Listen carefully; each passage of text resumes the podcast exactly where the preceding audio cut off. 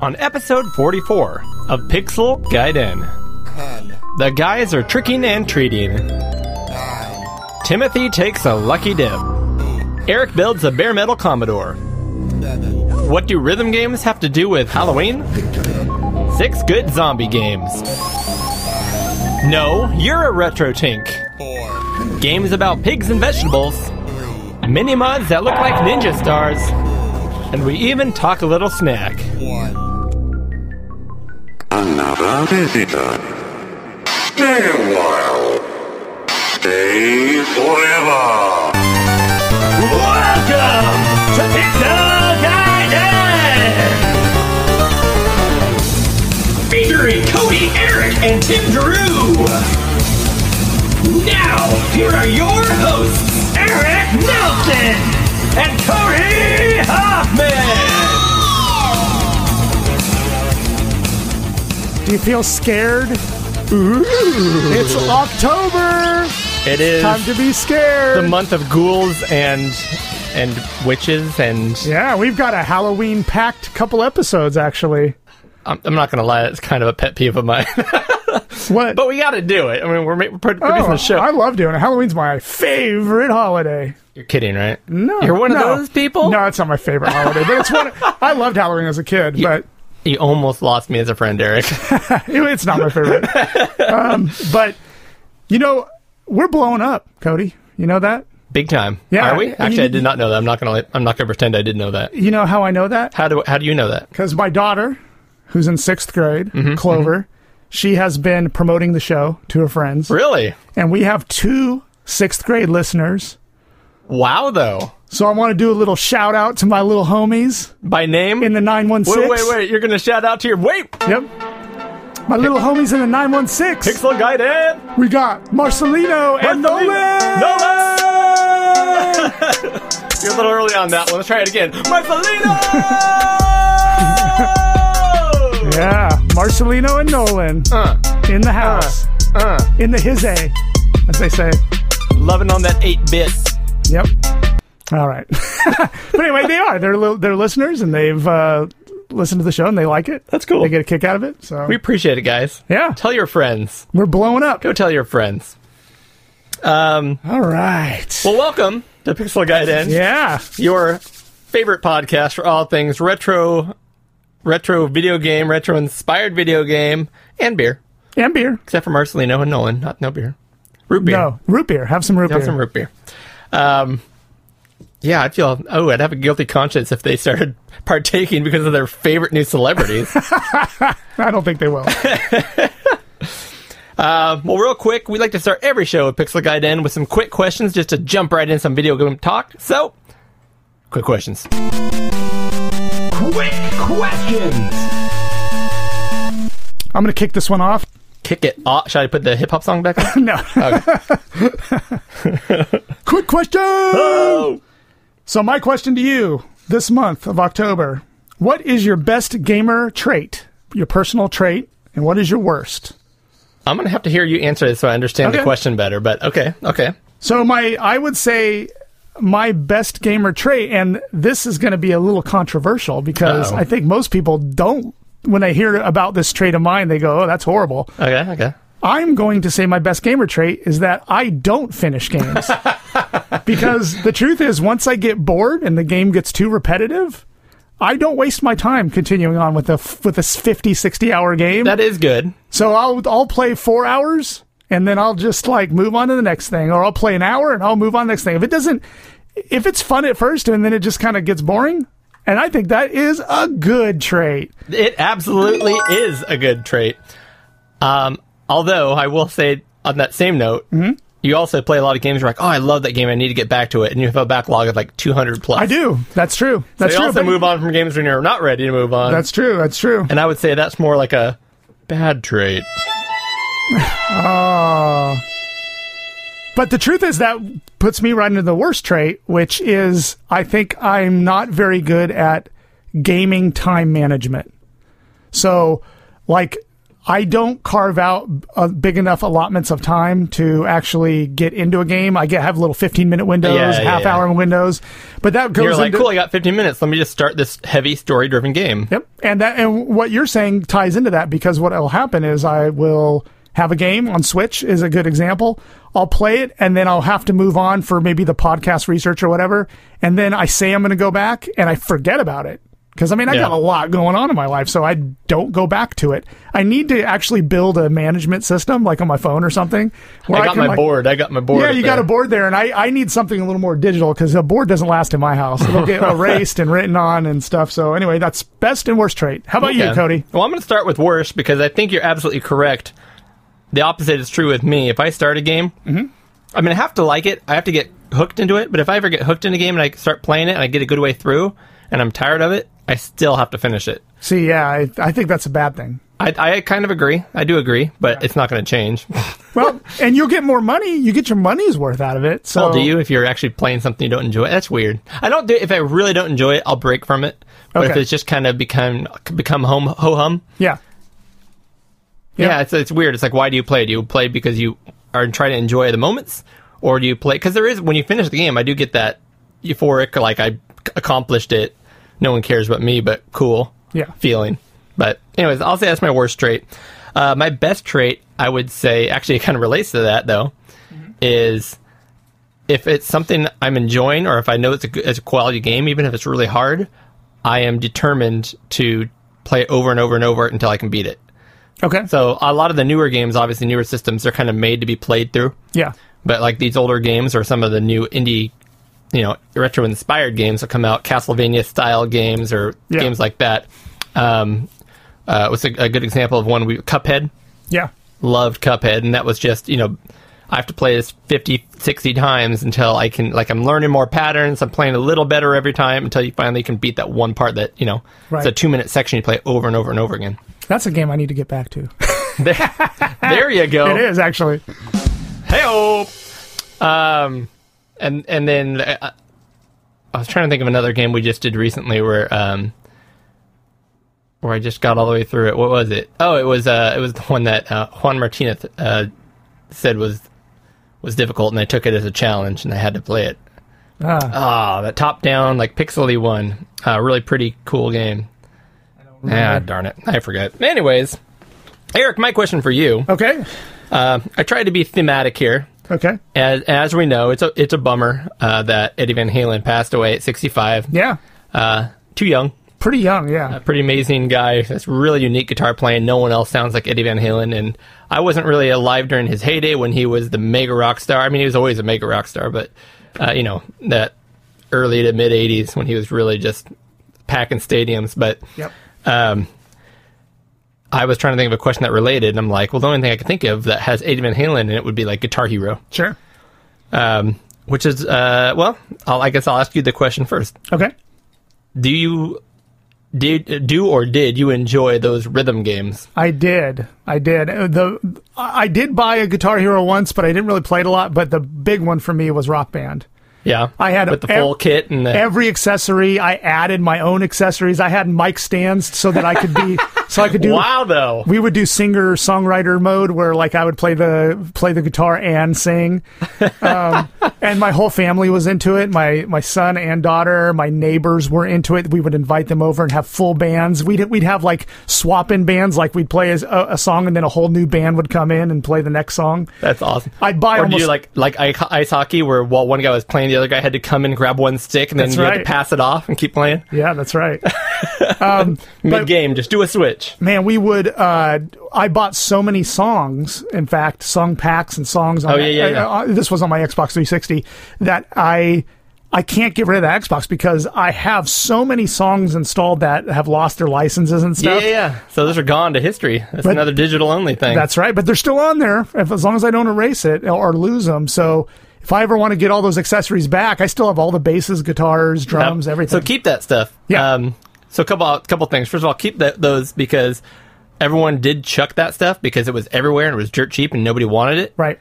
And actually, at this point now, there's so few because they're all in they got landfills. thrown are away, all yeah. they're recycled. They're all uh, Yeah. mulch or whatever now. Yep. That they're act- people are actually starting to pay money. They're becoming vintage, Eric. Wow.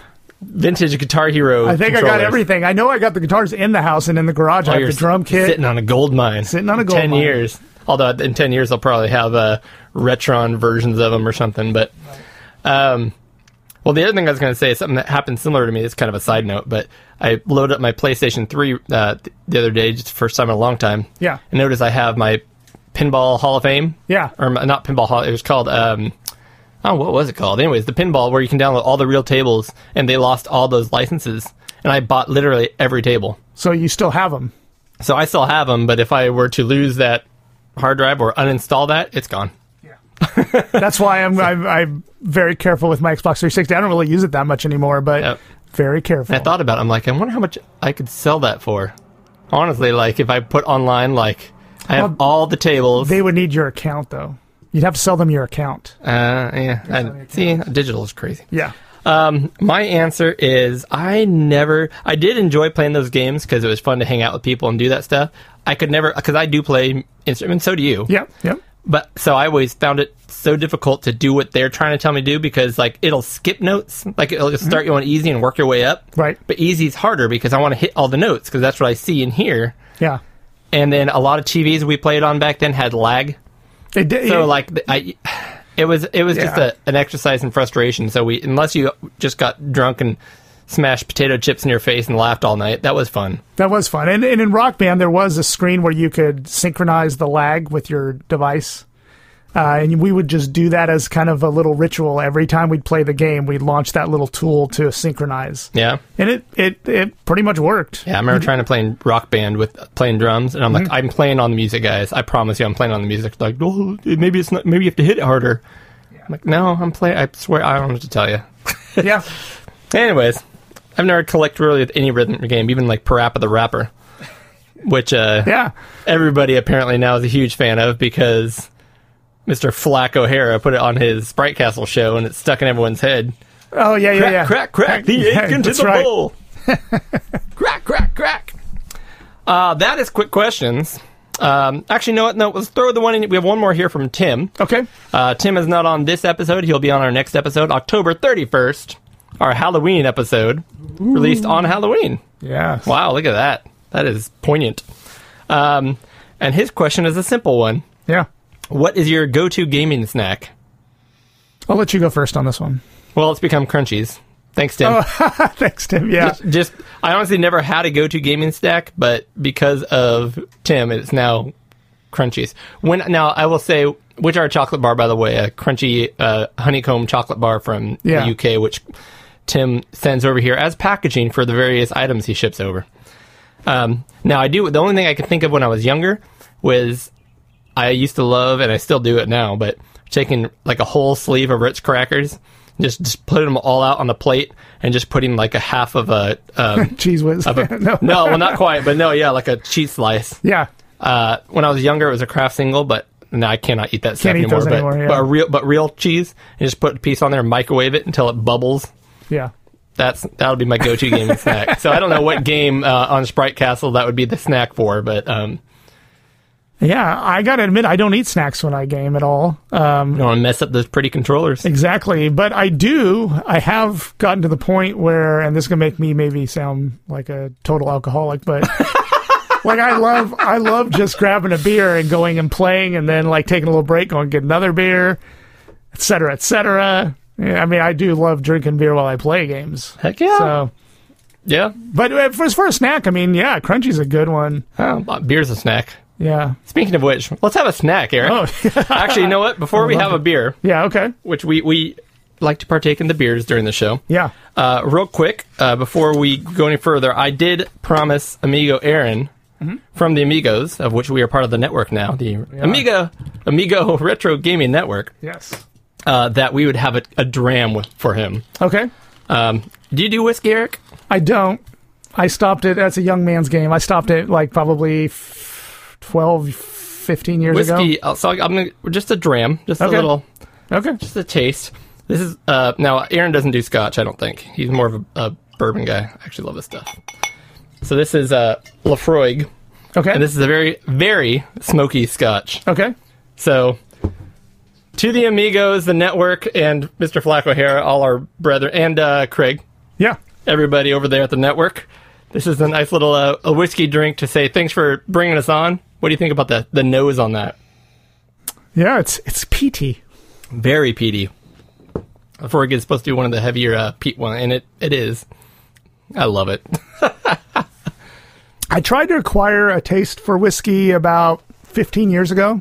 Like I, I one of my friends was really into it, and I, I do like sitting there and sipping one, and it, it, it- I can appreciate it, but I, I gotta say I moved away from the hard liquor a long time ago. I just can't do it anymore. You wouldn't have to run as much. That's true. That's true. Just replace that beer. Yep. Well, I do enjoy this. Anyways, Yeah. To you, and uh, we forgot to cheers. So, Oh. cheers, sir. Yes. No, it's good. I mean, it's good. Definitely very good. You can get show information on our podcast at pixelguiden.com. You can also listen to our show on the Amigos Retro Gaming Network at anchor.fm slash Amigos Podcast. You can reach us on Twitter at pixel underscore guiden. You can reach me, Eric, at duh project, D-U-H project. You can reach Cody at oddball, which is at ODDBA1149. Or you can reach Tim Drew at sanction, at S A N X I O N. Please review us on iTunes or Apple Podcasts or any of the podcatchers that you use. It helps us quite a bit. You can email us at podcast at pixelguiden.com. We love the feedback as well as anything we get wrong. Please let us know and we'll mention it on the next show. Thank you for listening. We also have a Patreon account set up. So, if you want to support the show financially, uh, we would recommend that you head on over to patreon.com, uh, Pixel Guide In. And if you do so, you can drop us anything from a dollar or more at the $3 or higher level. We will announce your name on the show in the way we love to do. which we will do right now using our random adjective generator and our own creative way of saying thank you to our patrons. And this month, we are heading down to the old FM station to hear some smooth jazz. Hello, ladies and gentlemen, and welcome back to KRAP 105.1, your location for smooth jazz. I'm your host, Cody McFly. And as always, we've got an hour uninterrupted, packed with jazz classics for you guys to listen to today. Up first, a nice little number from our favorite trio, the Pixel Brethren, consisting of the incomparable Jim Tessier, the perplexed Henrik Lofel, and the savvy Gary Heather. After that, we have a series of soulful solo vocalists. We're talking about the chiding Dustin Newell, the ludicrous Matthew Ackerman, the gruff Daniel James, and the sizzling Josh Malone. After that, we have a tasty new group of five young gentlemen consisting of a drummer and four bass players the implicit Eric Sandgren, the experimental David Vincent, the abominable 10 minute Amigo Retrocast, the fluffy David Modulak, and the angelic Roy Fielding. After that, it's a spicy little number from one of the hottest and hardest working duets in the country the tantalizing Mr. Toast and the persistent Team Grey All the Way. And rounding out the top of the hour, we have a quintet that's been running their way up the charts, consisting of the benign Maciej Sosnowski, the zesty paradroid, the luminescent Ramoke Ramoke, the confined citizen, and the percolating Aunt Stellar. You guys have a good night.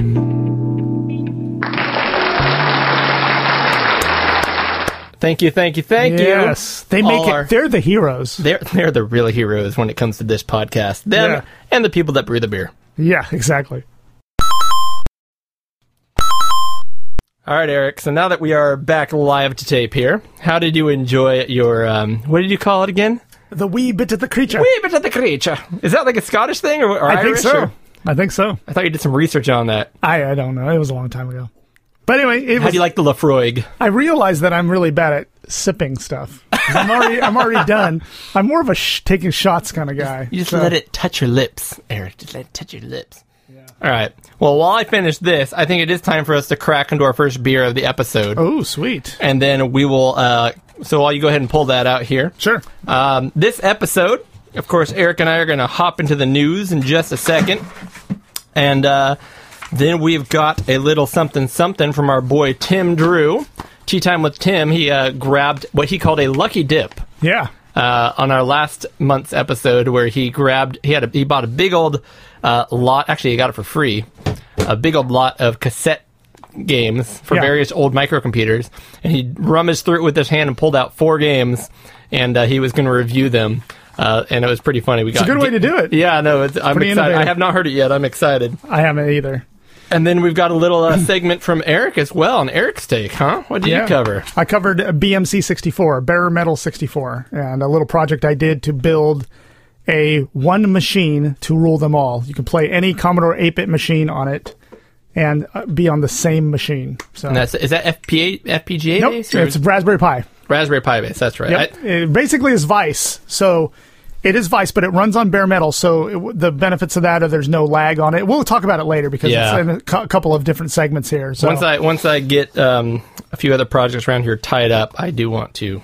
I, I have all these extra cases downstairs, and that'd be perfect. be solution perfect for it. and cheap and super easy. And I have extra keyboards. Yes. I can't wait to talk about this. Okay. Yeah. Ooh, I So- see a nice cold beer. I can tell by the sweat on the can. Yep. So I got this with you in mind. So because it's a sour, Dude. so it's called a Pog Smoothie Sour. Yes. It's made by Sudworks Brewing in Davis, California, which is just about I don't know thirty miles from here, maybe Mm-hmm. twenty, twenty 20, 20 miles. College Town. This is by Sudworks, which is a great brewery. Um, it's called Funhouse, the Funhouse Sour Series. Sour beer brewed with passion fruit, orange, guava, lactose, Mhm. and vanilla extract. I love when they add lactose. People are all. It sounds really weird, but it does kind of add some. Um, Oh. It does. I have creaminess. Um, Yep. So this, I've actually thought about buying this before, but I didn't pull the trigger on it. Oh, I'm glad. But because I I, haven't did- had it. I haven't had it either. uh, our local, one of our local, bre- my favorite local brewery uh, in Elk Grove, at least, Flatland. Uh, yeah, they Ah, yeah, made right down the street. Yeah, they made a pog. Um, It's Oh. actually called pog. That's the name of the Okay. beer, which is Pacific Orange Guava, and of course, those are Yeah. Mm. the caps from Hawaii that we used to play with as kids. Um, this is it's, it's funny. It says it has lactose, but it's actually fairly clear considering. If I wipe away some of the sweat, but And you know what? One of the best things about this is it's a tall boy. Yeah. yeah, oh, I love. I do love my. it's like a when I looked at my glass, you look funny, Eric. It's kind of like a fun house. huh? Whoa! Let's cheers this Cheers, bad boy. Cheers. my friends. Oh. This could be bad. It could be good. Let's try this. Let's take a, s- a sip of that sweet nectar. All right, Eric's gone. I'm going for it. I'm going in.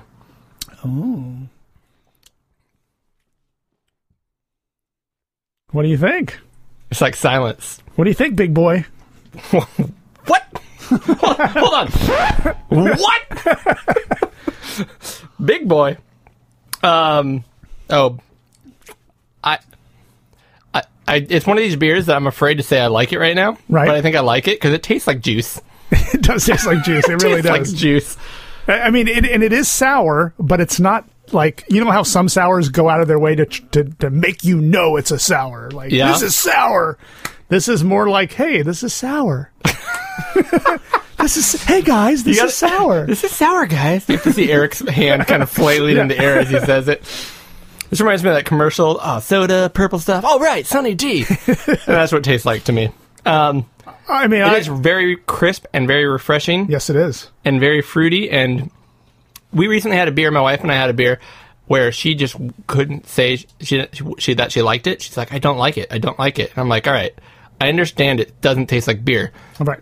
So just don't think of it as a beer. Think it, of it as you are drinking a. In this case, it was it was actually the one we had. Um, we got the creamsicle. Yeah. Oh yeah, which I love. I, Yeah. I, I do like those. I'm like, just pretend that you're drinking like A beverage. uh, like a like a melted creamsicle popsicle. And she got started doing that. She's like, okay, I like it. Just it's Yeah. not beer. It, it- and it doesn't have to be. This this tastes like a really good, refreshing, slightly alcoholic juice. Yeah, and uh, you know the alcohol content on here. I meant to say that six percent. So not not horribly high, but not four or five. Yeah. So not a bad one. I I, I I can tell you I like this, but I don't know if you're ready to rate it yet. Well, if, so I'm going to pick the rating scale, and there's a reason why. Okay. I don't know if you played with these when you were a kid, but you're a little older than me, so maybe not. But when I was a kid, we were all into Pogs. Yeah, I, I remember Pogs. Yeah, you remember all the dumb little kids my age buying them. and you would pay like three ninety Mm-hmm. for a foil pack. You rip it open, and there's four. They're literally milk caps. They're pog. They're Yeah. Pacific Orange Guava caps, but they're four cardboard caps that people would typically throw away. But now they're making them and printing pictures on them, and they were the dumbest. pic- Little they're like- characters and- they look like stuff. Actually, I bet a lot of stuff was made on like an Amiga Sure. because a lot of the stuff looked kind of pixely and um, Yeah. like was hand drawn by somebody who had no t- art skills, but was just like, what if I took this multicolor hippie background and put like a smiley face on and we'll put that in the pack. And we bought this that ate it up. So it'd come with four pogs and it'd come with one plastic slammer. Okay. And the slammer, if you actually played the game, which the game was terrible, like Yeah. you just tried to smash the pogs with the slammer. How many you flipped over, you kept, and so we were. It was like gambling. You were like losing your pogs to other kids. It was terrible. The whole thing was Yeah. terrible. I regret. I regret that hobby the most. Nonetheless, out of thirty-five slammers, Yeah. 35 out of slammers. thirty-five Okay. slammers. 35. Okay. let me Now, take are we a- rating this as a beverage or as a beer? Because that makes a difference. No, let's do it as a beverage. Do it as a beverage. I take things as they are. I do enjoy it. Man, it'd be if it was still really hot out and I was sweating, it'd be really, really good. I'm gonna give it a 28 out of 35. 28 I like 35. it. I think I'm going to give it uh, Definitely like it. I think I'm going to give it a solid 30. I actually really like it. Refreshing. Really good. Awesome. Hey, Marce- Marcelino Nolan, don't drink this. Alcoholic, buddy. Unless we have some other listeners with those names, I don't know. right, right. If you if you are, please write in. We need to know who you are. All right, guys. Uh, one more thing. I already covered one piece of errata and feedback, and that was that I was supposed to drink whiskey, and I did not do that in the last show. Promise fulfilled. promise fulfilled. Let's go ahead and. All right. That's my affirmative noise. Um, also, uh, I mentioned on the last show, live on tape, that we were going to fix our intro Mm-hmm. to catching up to say Cody and Eric, and we were going to say and Tim. Yeah, and just 'Cause- slice in Tim. Yeah, and Tim. I didn't. Yeah, Yeah. And then we said, I noticed that and when I was I- like, we're going to do it, and I didn't. I noticed that when I re-listened. And this time we're going to have to try to remember it again because I didn't change the sound effect. So you'll hear one of us, hopefully, or both of us yell, and Tim! And Tim. Okay. Um, that'll be on the next episode, October 31st. Do we have any other feedback or catching up, Eric? No. Didn't Then have let's any. go ahead and jump right into. The news. Reporting the news! All right, so news item number one. Mm-hmm. I don't know if you remember talking about Scott Pilgrim, a video game I do. that was a lot of people like to point to as a really great game that I, I never got the chance to play And I've never played it either. because it, it was basically the licensing and everything killed it, and so all the digital stores had to take it down. So if you didn't have it, it was gone. Well, licensing came through, and it is back. Uh, Scott Pilgrim versus the World. The game returns as a complete edition, um, and it's on Xbox, PlayStation, and uh, and the uh, Switch, Is it out now? PC, and Stadia. Um, Because I looked for it when I saw this in your launching notes. holiday 2020. Yeah, so it's not out yet, but uh, yeah, I, I've heard this on no less than three or four podcasts over the last three or four years, and it, it's like the um, it's like the legend of the Scott Pilgrim, like and and the lesson about licensing and removal on yeah, everyone uses this, but yeah this is a game that I've heard great things about, Mm-hmm. and if you look at it, Eric, it's a brawler, which I know you love a good brawler. I do love a brawler. um, but I've heard such great things. I, I want to say I believe it has like um, uh, RPG type ele- uh, elements in it and stuff. Um, I'm not entirely sure, but it looks killer. And I know it's very story driven, but not in an overly story driven kind of way. Um, I, I'm sure you've seen the movie. I have seen the movie. Do you like the movie? I'm gonna watch it again. I, I did remember really enjoying it, but Yeah. I think it's one of those movies that I probably missed more than half the references because there's so many yeah, um, straight up nerd culture and this guy who's going back and has to it's like a superhero thing, but this nerdy guy who has to go back and try to win his uh, this girl's heart by fighting each of her like seven exes. yeah. Uh, and it's all super video game related. It's so cool. It really is cool.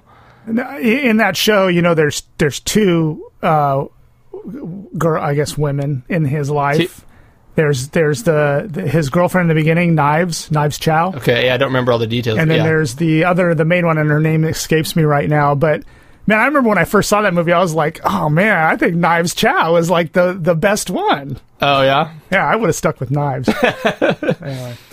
Eric's hot take. that is my hot take. Anyways, back to the show.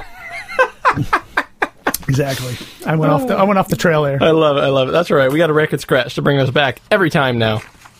Um, you got the next one here, Eric. Yes. So, have you heard of Retro Tank? I, abso- I absolutely have, and I never really had to use use for one, but you and I've been talking offline, and I Mm-hmm. Yeah. think that might come in handy. But um, what were you going to say about that? So it's definitely going to come in handy espe- if we start doing YouTube videos, which we might in the future. Spoiler alert. Oh, Um, because you can plug in any any um, composite or S video um, system into this up these upscalers, and these retro tanks are like some of the best on the market. Without going into that crazy one, I forget what what's the great the, the super yeah, one it's um, like three hundred bucks. the Framemeister. yes, That one is crazy expensive. you Now this one is um, RetroTink's always a little cheaper, half the price pretty much. Uh, actually, I think even the normal one's one twenty nine ninety nine according to this. So Oh. Yeah, exactly. Almost a third. but he, the guy who makes RetroTink, I forget his name now. I, God, I should have n- made note of that. But You'd think if we did news, we'd actually like re- research stuff, but you know, one thing I love about this guy, no Kickstarter. He just made a bunch and put them up for sale. Yeah, And the perfect. beauty of the of this new this is the, and here it is. Here's a picture. of it. Here's the real one. Oh, you got it. Look I at brought that. it in there. I'm here looking online. I'm like, hmm, what size is that? Oh, wait, it's right here. So the mini is removes the component. So you know if you have a system that uses component, um, you don't need that, and I don't. I don't really need that anyway because my TV has component. And it looks pretty good.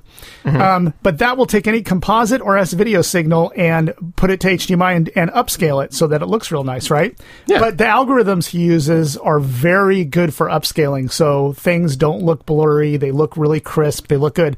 Now, the reason I bought that, believe it or not, was I want to play my Amiga CD32 on the big screen. Uh, and I plugged it into that and it works great. Oh, that's awesome. Now that comes with an N64 cable because Oh, really? he makes a special cable that comes N64 out into that and it, uh, it into S video and it looks amazing through that retro tank mini and that's included it, it comes in Oh, that's the box awesome. so for 70 bucks you get this retro tank mini it has um, rca composite S video and it converts it to HDMI. And it also runs on any like phone charger or if your TV has a USB plug. So you don't even need a charger. You can just plug it into your into your USB plug on your TV and that powers it. and this actually does matter to us. It auto detects NTSC, PAL. Mm-hmm. It sure does. Um, and even CCAM, so all those French games we play. exactly. I don't think I own a single French anything, but, No. But there's not I- a whole lot of CCAM out there. My CD32 looks amazing on it. I mean, it is it's beautiful. cool. And I've tried uh, my N64. Looks. I, I actually have a converter to HDMI cable for my N64, but that the RetroTink makes it look much better. So that thing Now, is what I do worry about when I see this, Mm-hmm. um, first of all, it looks like a great product, great price for what it is, especially since everything else in the market is so much more. Um, the on- my only, even the plastic is it's pretty good quality plastic. It's see through and Mm-hmm. uh, purple, but which makes you think cheaper, but it's not. It's solid.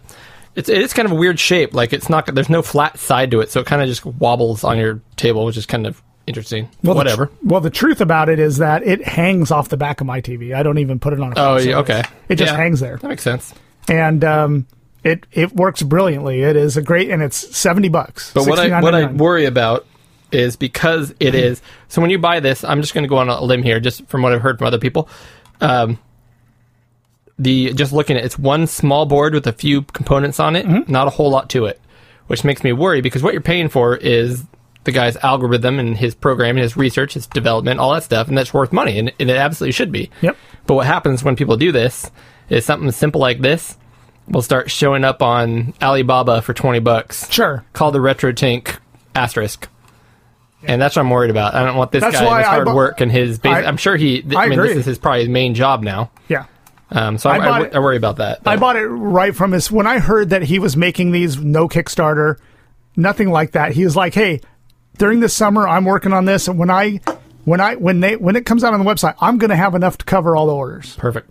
And I was like, love it. man, I love that. That is that is a great philosophy. Boom, it showed up. I bought it. I had it in my house in three days.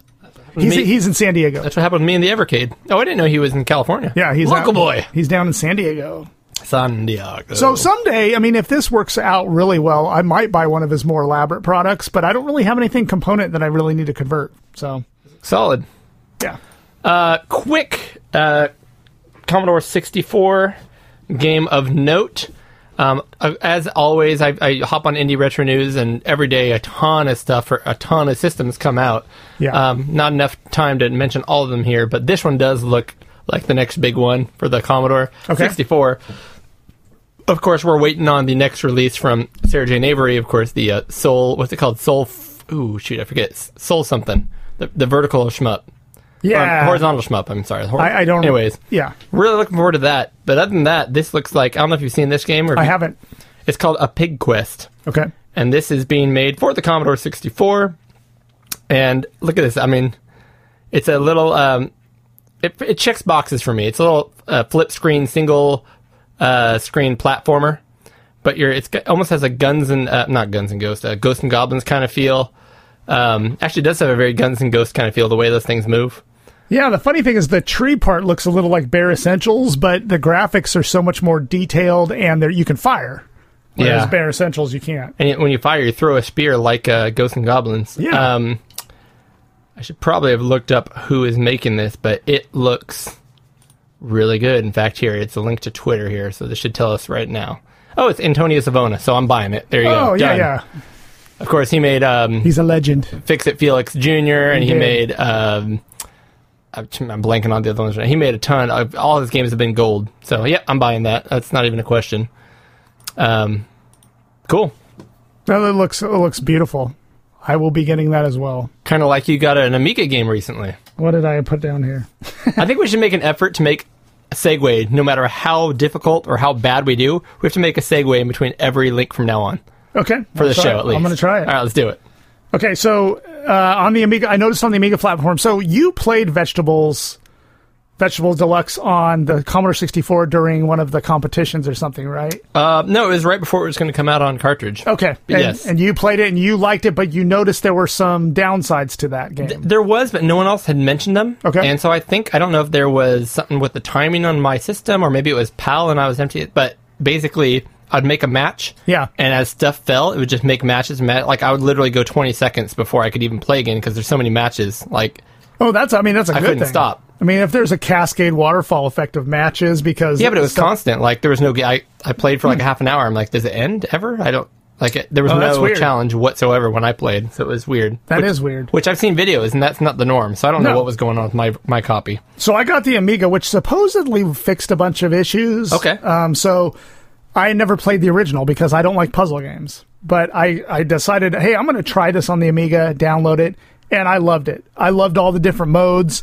I had a blast playing it. Um, one thing that happened to me though during playing it is I got to level I think 12 on the shopping the, sh- the shopping mode. Do you remember that? It's called shopping mode. Shopping mode. I don't remember that. So there's this thing called shopping mode where you have to there's a list a shopping list of vegetables you have to get and you have to do the matches and oh, that sounds fun. clear them all to zero. Yeah. Okay. And I, I man, I was I was ripping this up. I was like, "Oh man, I'm doing so great. I'm on level 12." And then it crashed. And I was Really? like, "Oh, this is not happening." Now, it could have, could have been my Amiga, so I'm not going to blame the Didn't Guru? it didn't. Well, no, it just it just stopped. Huh. But anyway, so I. I, I did play. I, I must have played it for about an hour, and I loved every minute. And I, I keep going back to it when I want just a chill night when I don't want to think too much about a game. I play Vegetables Deluxe on the Amiga, and it, it, it is awesome. Now this other game, Magica. Have you seen this one? Is that also on the Amiga, Eric? well, this is. I was, I was gonna transition, but this, is, this isn't to a new one. Speaking of the Amiga, So this is another game out on the Amiga called uh, Magica, and it is by our friend Juan. Juan Martinez. How do you say it? I try, I'm How did trying. Tim say it? I wanna, Tim- he said Mar- it's Martinez, but you don't pronounce the Z as Martinez. Yeah, yeah. I can't. I'm, I'm sure I'm doing it wrong, but Yeah. that's how I heard it. But so he made this game originally on the Amstrad CPC. I have played it on the Amstrad. When I got my M4 cart and my Amstrad from Tim, How'd you like it? uh, it was probably the game I played the most when I had that all set up. It is a beautiful game. Solid, solid. It's almost a Single little, screen. little like Bubble Bobble, but I mean, you yeah. you're basically running around and you're finding potions and That's more or you less convert- what, what Juan does. He makes really solid games and he playtests them, so their difficulty curve is great. Yes. And they're usually a, a known quality game. Yep. And he'll make a small tweak to it to kind of make it his own. Yeah. And it makes it just fresh enough to be solid and fun and great. Yep. and that I I never played it on the CPC, so this is my first time playing it on the Amiga, and it is converted by Andy Noble. Uh, so it was originally designed by Juan Martinez. It is converted by Andy Noble, and I loved it. I played it for quite a bit, and I want to go back to it and ch- try to get through more levels. But it is a beautiful game, uh, totally solid game. So, and yeah, you, we can go back uh, if you go back to episode twenty-five of Pixel Guide Pixel Gaiden. you can see uh, Tim's interview with Juan, and it was a great interview. That's right. If you went back into the Pixel Light Guiden catalog, you'd also notice that I did a uh, product review for uh, Atom Power Supply from Commodore Forever, and so I have some more Commodore Forever news, Eric. Whoa, You see how I did that was a nice transition. That was it was kind of long. Um, let me let me pull this up. So I haven't heard of this thing mentioned anywhere, and I don't understand why. okay. Um, have you heard of the Shuriken? Mm-hmm. No, Or Shuriken? Shur- it's the ninja throwing star, right? The- I, I have. I do know that that's what it is. So I wanted one when I was a kid. Okay, so here's the thing. Every once in a while, I'll just go on to my, some of my favorite vendors' websites and just check. Yeah. Because some stuff pops up and they don't put it under new items or they don't advertise it somehow, or it's- I just never heard. Typically, all the big stuff you hear about in the hobby. Right. So this is something I have actually had use for recently, and I am going to be picking one of these up. This, first of all, it looks like a ninja. It looks like a shuriken. how cool is that? You can get this thing. It's a little PCB board. Yeah. You can get it in black, red, yellow, or white, and the, you can see the edges edges of it. There's a hole in the center. Yep. And there's the edges of it have um, like a ground. You know how when you have a PCB board, the, the ground's on the outside, right? Yeah. so what this thing does is if you have a commodore where um, if you actually watch this video you can watch um, uh, i'm totally forgetting his name right now but he totally hooked me up with this power supply good dude um, so anyways you can rip that entire big modular bo- modulator box that always goes bad on the back of your commodore and makes Right. everything dim Yep. And it gets all rusty and ugly. yep and you just pop that around the top And then and what it looks like a ninja star and it, it completely replaces the rf modulator Oh, but it's does it still serve as a modulator? So the so the the modulator on the um on the Commodore 64 yeah. uh actually isn't just to produce RF. It actually produces the, the video signals in there too. The composite So if that signal and goes all that. bad, you Yeah. lose your composite. Okay. So what this does is makes a super crystal clear composite signal Oh, nice. so that um and I'm gonna I have a board that everything works on the Commodore. All the tests run clean, but it comes up just super dim, and I, the colors are like hard to distinguish, especially on, with the light blue on dark blue uh, basic prompt. yeah. And this should fix it. So I'm gonna pick one of these up. Um, and then he also got a uh, another item here, which is called the rapid fire modulator, and uh, this this one's more more fun than it is uh, mind blowing. Um, but basically, it's called the Q36 rapid fire modulator for twenty nine ninety nine. By the way, the the shuriken is only eighteen ninety nine, Okay. That's cheap. and it's the coolest looking thing. It is cool. You know what I you know what I might do? Hmm. I might get that board, put this thing in there, and then try to get one of those translucent cases. Yeah. That would look cool. That would look cool. Um, so anyway, this this thing pops into the side of your your Commodore 64, plugs into both of your joystick ports, and it has uh, two functions. One of the functions is it will when you press a button, it'll switch the ports. So Yeah. that you So it's don't- a joystick switcher. Yeah, which it's is a pretty- joystick Pretty switcher. popular. Yeah. and then you also have two buttons on the side, um, which will help you decide if which one of those you want the button to have rap- rapid fire. Oh, neat. So it's just kind of a two in one. Okay. Um, and then you actually have a dial on fr- the top to, to show how fast you want that button to be pa- pressed. Oh wow. So if you want to go play an old shmup, you can go ahead and dial in exactly how fast you want it to shoot. Um, a lot of those old games kill me because if you like hit fire too quick, yeah. then you, you do your like three shots and then it literally can't fire anymore. Just the limitations of the system. So it just waits until they leave the screen, then you can fire again. So you can set that to be a nice stream of, of bullets or whatever. oh, pretty cool. Um, yeah, a couple cool things in there, Th- Those are neat peripherals. and that's twenty nine ninety nine. Cool. What do we All got right. here? Um, I don't know, Eric. How are you gonna how are you gonna hop into this next one here? I'll take a sip of this beer while you get there.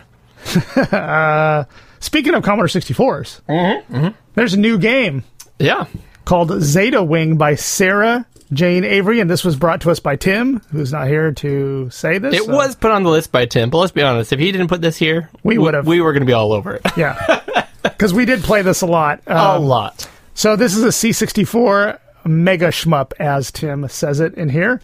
And when this came out, uh, I had I wished I had more time to play this because I know you and Tim played it Oh quite my a bit. gosh, I played. I put hours into this game. So I probably put a solid hour into it. I, unfortunately, I just didn't have a lot of time I'm this at month. seven or eight hours. So I want to jump in. I'm going to definitely play it a lot more. It is one of the games I tested my bare metal Commodore 64. Oh, cool. It plays it perfectly, of course. I mean, it it it it, it it's a brilliant game. So it is a vertical shmup. It's very similar to her last game, Neutron. I think it was built on the same engine. Yeah.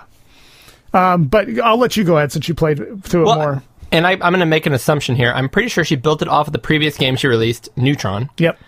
And what I saw on Twitter is we were all waiting for her her new game coming out, which I still can't remember. Soul something. Right. uh, awesome looking side scrolling with mind blowing graphics, and the things she's doing are crazy.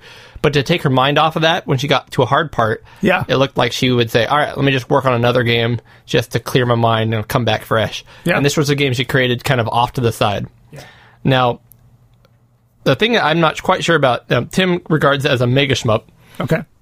and you say it's an amazing, or what do you say? You said a, uh, uh, some, or just really high praise, right? Yeah, yeah. I, I think it is great. I think it's a fantastic game. what makes this game great Mm-hmm. and what I've told her online and other people, what makes it great is it's been she now she worked she worked for Sega and a few other companies. Yeah. She made games commercially and professionally. Mm-hmm. And uh, I, I mean this one's being sold for money, so that's professional too. Sure. But it's been play tested.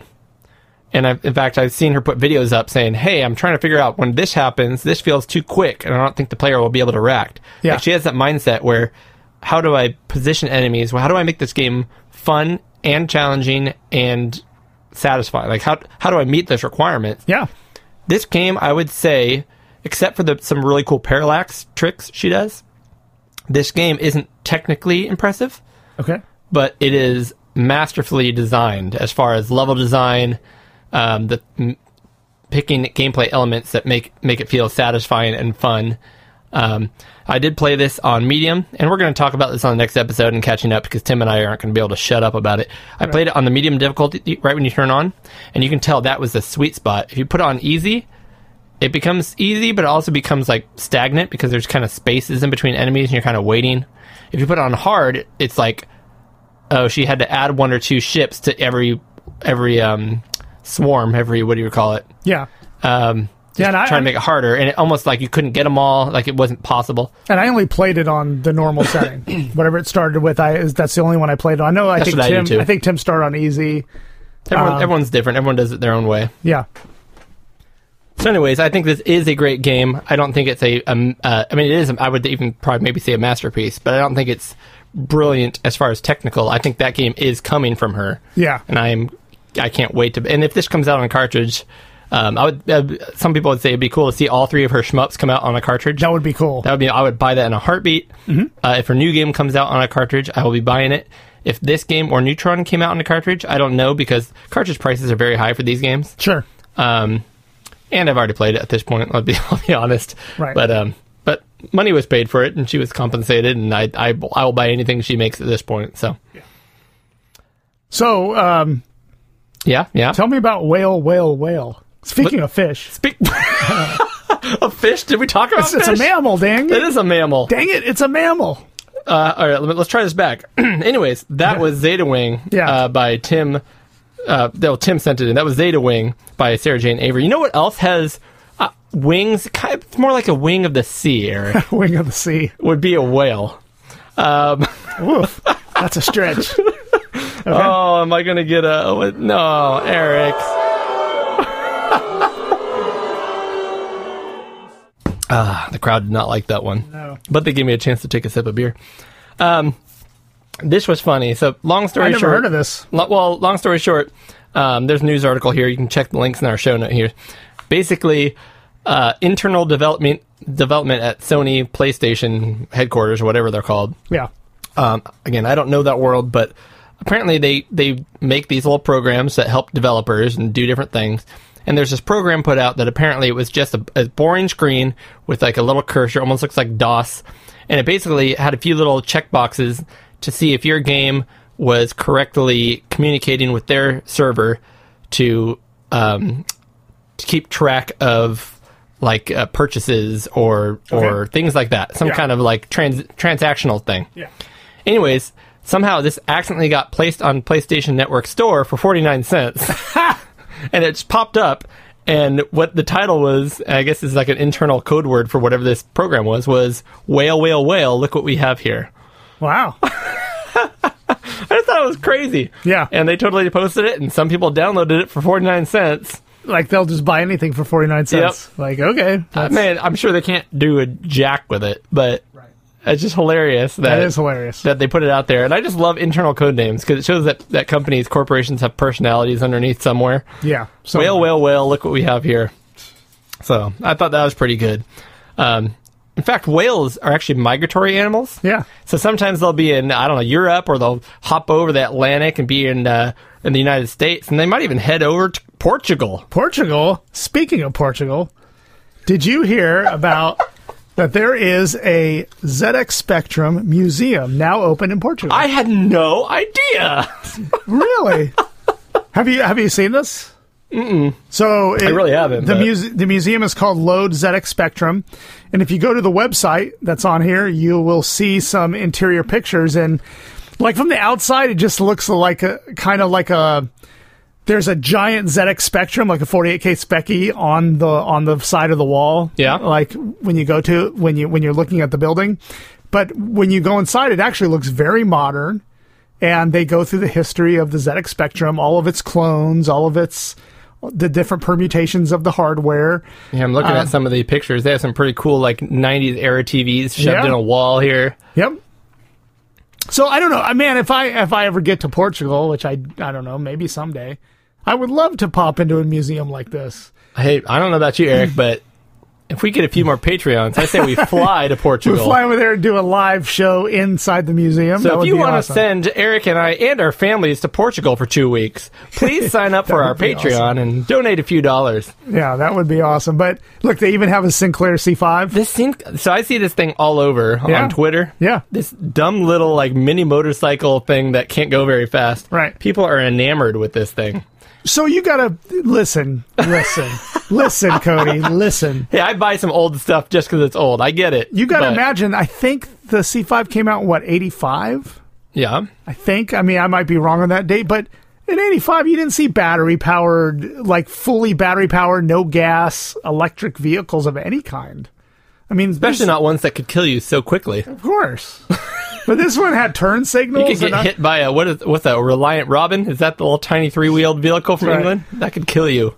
I don't This know. thing. I, I, I think they're pretty neat. I mean, they wouldn't be too practical today, but the, at the time, I think it was Uh, you know, someone was trying to. God, do you, do you remember um, when the Segway was a big deal? Like, Oh yeah, Like before it even came out, they were like, "This is going to revolutionize downtown areas." It did because here in Elk Grove, Yeah. I used to live on the other side of town. Yeah. And every time I drove to and from work, Yeah. at at evening at dusk every night, there would be families out there. I don't know if it, there was a there was a, a an organized event where they were doing Segway croquet Oh wow! every like would be weekday fun. evening, and they were out there with with mallets on their Segways playing croquet. Yeah, but I remember segways being like, "This is going to change the world," We're not gonna have to walk anymore. and it didn't do change anything. did you see uh, Wally? Yeah. So I think that was kind of what this was about. Like, hey, we want to make clean battery powered No, I, vehicles I get and it. stuff. But I and- love that it was commercially produced, and the Yeah. guy was crazy, and he just said, "Whatever, I'm going to sell it." And Yeah. Without some the- got out there. Without these people, I mean, you wouldn't have innovation. So, I mean, I So- think it's pretty cool. So, quick shout out to uh, another Miga's re- network show, Mm-hmm. uh, which is this week in retro, Yeah. which is actually I mean, our news. If you listen to our news right now, it's us talking about stuff we want to talk about that's news to us. Yeah. Let's be honest, right? Yeah. It's not. This is not like hard hitting, accurate time time accurate news. No.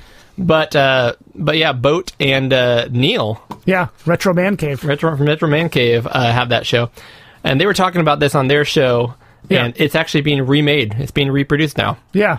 That's I- crazy. I heard that they, it's almost I don't know if it's a, it is a Kickstarter, but it is something like that where if they reach a certain number, I think they'll start making them or something. It's, it's something like that. And it actually is a family member of Clive Sinclair, I think. Yeah, yeah, yeah. It's a, it's a, It's yeah, his son or something, right? yeah. They are are related somehow. Correct. So I don't know. I think it's pretty neat. I, I do, I do think I'm having fun making fun of it. I think it's crazy, and honestly, I'm if if the price was right, I'm weird enough to just be like, whatever, let's try it. Let's, sure. I know it's a, it can only go up in value because it's weird and niche. So Yeah. you know me, if I can get on something weird and niche, knowing it's going to only go up in value, I'll try it. Right. Yep. Um, So anyway, um, it, it, it the this the, that C five Sinclair is not free. It's not. You have to pay money for it. But speaking of free things, Oh, I see what you're go trying to the next lead- thing. I got you. Okay, I had I had a good segue, but we'll Uh, go. We'll oh, go I'm with that. sorry. I'm sorry. I'm Ac- sorry. Go, Eric, Yeah. Eric, What? you already gave us the segue. I, I did. I tried. You literally discussed the segue. the segue exactly. The real we segue. said we were going to put a segue in between every unit. So croquet, Mm-hmm. boom, Rocket League, free to play. Next topic. next topic. That's really all there is to say. Rocket League is obviously was a huge online uh, game on all kinds of systems. It was always about twenty bucks, and I've always wanted to dip my toe into it. And I, I put it in my shopping cart probably five times over the years, and just never pulled the trigger. Okay. The main reason being I have never been an online gamer. Mm-hmm. Um, I want to, I would love to, but I don't want to play against random people that are really good and like try to spend lots of time getting that good. Yeah. I would love to find other people who want to play that game with me and just as buddies play it together online. It's kind of a toxic environment online, so I don't enjoy playing online as much as I I, I could, I guess. But I don't know. With Yeah. Oh, Rocket League, I bought it. I did buy it because did? Okay. my son bought it for his uh, computer, and he played it and loved it. And so I thought, you know what? I'm gonna buy this, and I'm gonna play with him. So and I, we're going to be best buddies. Yep. So I bought it, and then he got out of it. Of course, that's how it works. Yeah. So like I, I played it a little bit, but I gotta admit I didn't play it much. But the time I did play it, it is a fun game. I've heard great things. Um, I, it's just it's one of these games that I've always wanted to try. It seems so bizarre but cool. And uh, now that it's free to play, I'm definitely actually I already downloaded it. I haven't tried it yet, but I did download it on my PlayStation 4 actually. But um, you know, Rocket League free to play. There you go. So. Um, Rocket League is not playable unless you use your PlayStation 4 with a power supply, Eric. That's true. So here's one from Tim about power supplies. Com- We're crushing it. so here's Tim. Commodore, Atari, Spectrum, PSUs by keylog.com. K Oh, I have to open this up. E keelog.com. So here's what Tim wrote. Commodore Amiga C64 VIC 20 C128 also dual C64 1541 2 PSU also That's good powers information. also powers CD32 with LED display showing power and voltages. Ooh. All right, so if you don't know what any of those acronyms are, Yeah. eh, sorry. Not going to go over it. You'll figure it out. Also, do also a new PSU for the Speccy plus 2A plus 3 with the rounding connector and new Atari XL XE SPUs. Long story think short, you I meant got it up on PSUs. this. Yeah. I got it up on the screen here, Yeah. and they're uh, some pretty cool looking power supplies, which uh, are notoriously difficult to um, to find. The originals are usually bloated, and you don't want to plug them in, otherwise it should burn up your computer. That's correct. And they usually have two different voltages with very specific pinouts. Yep. And these look like these are. Um, I mean, I have my one from Commodore Forever up here, the Atom, Yeah. who also did a revision recently, and they're it's nice, it's solid, it's quality. Um, but what's cool about these new ones is they're a whole new mold, and they look like, um, almost like a built to. Whereas mine kind of looks like somebody put a kit together and put a sticker on it. Yeah. just fine. Which is fine. It works. It works. But supposedly some of these, Um, these are- have uh, Quality, molded cables and everything. Yes, uh, did did I think Tim said in here that some of them have displays that show the voltages? Yeah, like Yep. that. That's pretty slick. Yep, they have voltages built in. Which, by the way, I'm sorry not to derail, but which Commodore Forever does on some of their models if you if you Okay. choose that option. Yeah, Um, but if you look through here, you look through the, the design, and um, there's so many different things inside of these power supplies for these computers specifically. You can't use an off the shelf power supply. Um, you're going to get uh, ripple. You're going to get um, things like overvoltage protection in these units where you don't in the off the shelf power supply, um, which which again, if something goes over voltage, you're going to destroy your computer. Um, but these, are, these look like a solid, uh, solid looking toy, and they come with gray and black depending on what your computer is they kind of fit the style. the uh, twelve about twelve years ago when I got into this back back into the Commodore sixty four hobby, uh, and I got a machine. It was actually pretty tough to find pow- third party power supplies. I remember seeing one that you Yeah. you had made or somebody made for you, and yeah, and it was. It, it, I'm glad it didn't burn my house down. Uh, but it had both voltages. But yeah, I remember I borrowed it for a while, and I'm like, no, I'm gonna go back to my bloated Commodore 64 one. Yeah. I mean, it, 12 years ago, it was tough finding anyone who made them. And there were a lot of schematics online to make your own, but if you're not into electronics, you know, that could be a little dicey. Uh, nowadays, it seems like there's a, v- a lot of very good alternatives to finding quality power supplies. So, This one looks the best yes. as far as the way it looks as a product. This Yes. looks more uh, OEM than than anything else I've seen. Yeah. And it comes with a cool little voltage gauge so that you can impress your wife. Wait, she doesn't care. That's, she doesn't care. Um, so it's funny. It's almost like they're bringing back products from the dead, Yeah. Eric. True. Uh, which is what's happening over on the Vectrix yeah. because a new Vectrix arcade game was released, and I wanted to buy this so bad, but as usual, it's made in Europe and overseas uh, Shipping. exchange rates and shipping are just it's too much for me. Um, but this game is called USA Zombie Apocalypse, and my goodness, the packaging! I want to buy it for the packaging. Yeah. I have no idea how good the game is, honestly. Mm-hmm. Right. It's a um, it, it looks like a game where you have a little reticle, Yeah. and you're just zombies, and uh, you know how cool the Vectrix is a vector-based video game system with a screen built in. Right. So it's got these really smooth vector. ex- You know, when they expand or contract or change shapes, they do it really naturally. Um, so these zombies are coming at you, and you're shooting them, and you've got bullets, and you have to shoot off the screen to get more bullets, and it's like an on-rail shooter kind of a thing, uh, which is not on the Vectrix in any way, shape, or form right now, to my knowledge. Um, but now they released a game for it, and the overlay is killer because they show you how many bombs you have. They have a map of the United States, um, which is funny because it's a game made in Europe. But hey, um, for you know, us Americans are are already aware that er, the world revolves around us, so it's just Right. glad to see confirmation of that. Um, and anyways, so these different parts of the of the United States will will light up when there's like a zombie uh, outbreak or something. I don't know the entire story, but then you go to that area and shoot off zombies and try to take them out before they take you out. And you go to different parts of the United States for a Vectrix game. It's really visually and um, uh, it's more complex than a normal arcade game on a Vectrix. Looks super cool. The overlay alone is like the coolest looking one I've ever seen. And it comes with an overlay for your controller. Yeah. So when you're playing it, your whole uh, Vectrix looks different. And the actual PCB that you plug in, the game itself, is a zombie head. You can get it in either red or black. And when you plug it in, the two there's two LEDs for eyes that light red. Nice. Like the whole thing just looks super, super cool. Um, I don't know, Eric, if we both buy a set, it combines shipping. Maybe that's worth it. I don't know. Maybe. it just it looks so cool. And check the link uh, in the show notes. Um, so many Vectrix games, not so many. There's a few Vectrix games that have been coming out with new overlays, and I want every single one of them. They just they they are not cheap. No. Um, no, that's all I have to say about that. That's all I have to say about that, Eric. Giving you a little bit of time to go ahead and get creative. Anyways, you have the next topic. Yes. yes, I do. I'm not going to try to. think of Come this on one. there. Oh, hold on, let me help you out here. Super- go ahead. uh, go- go- go.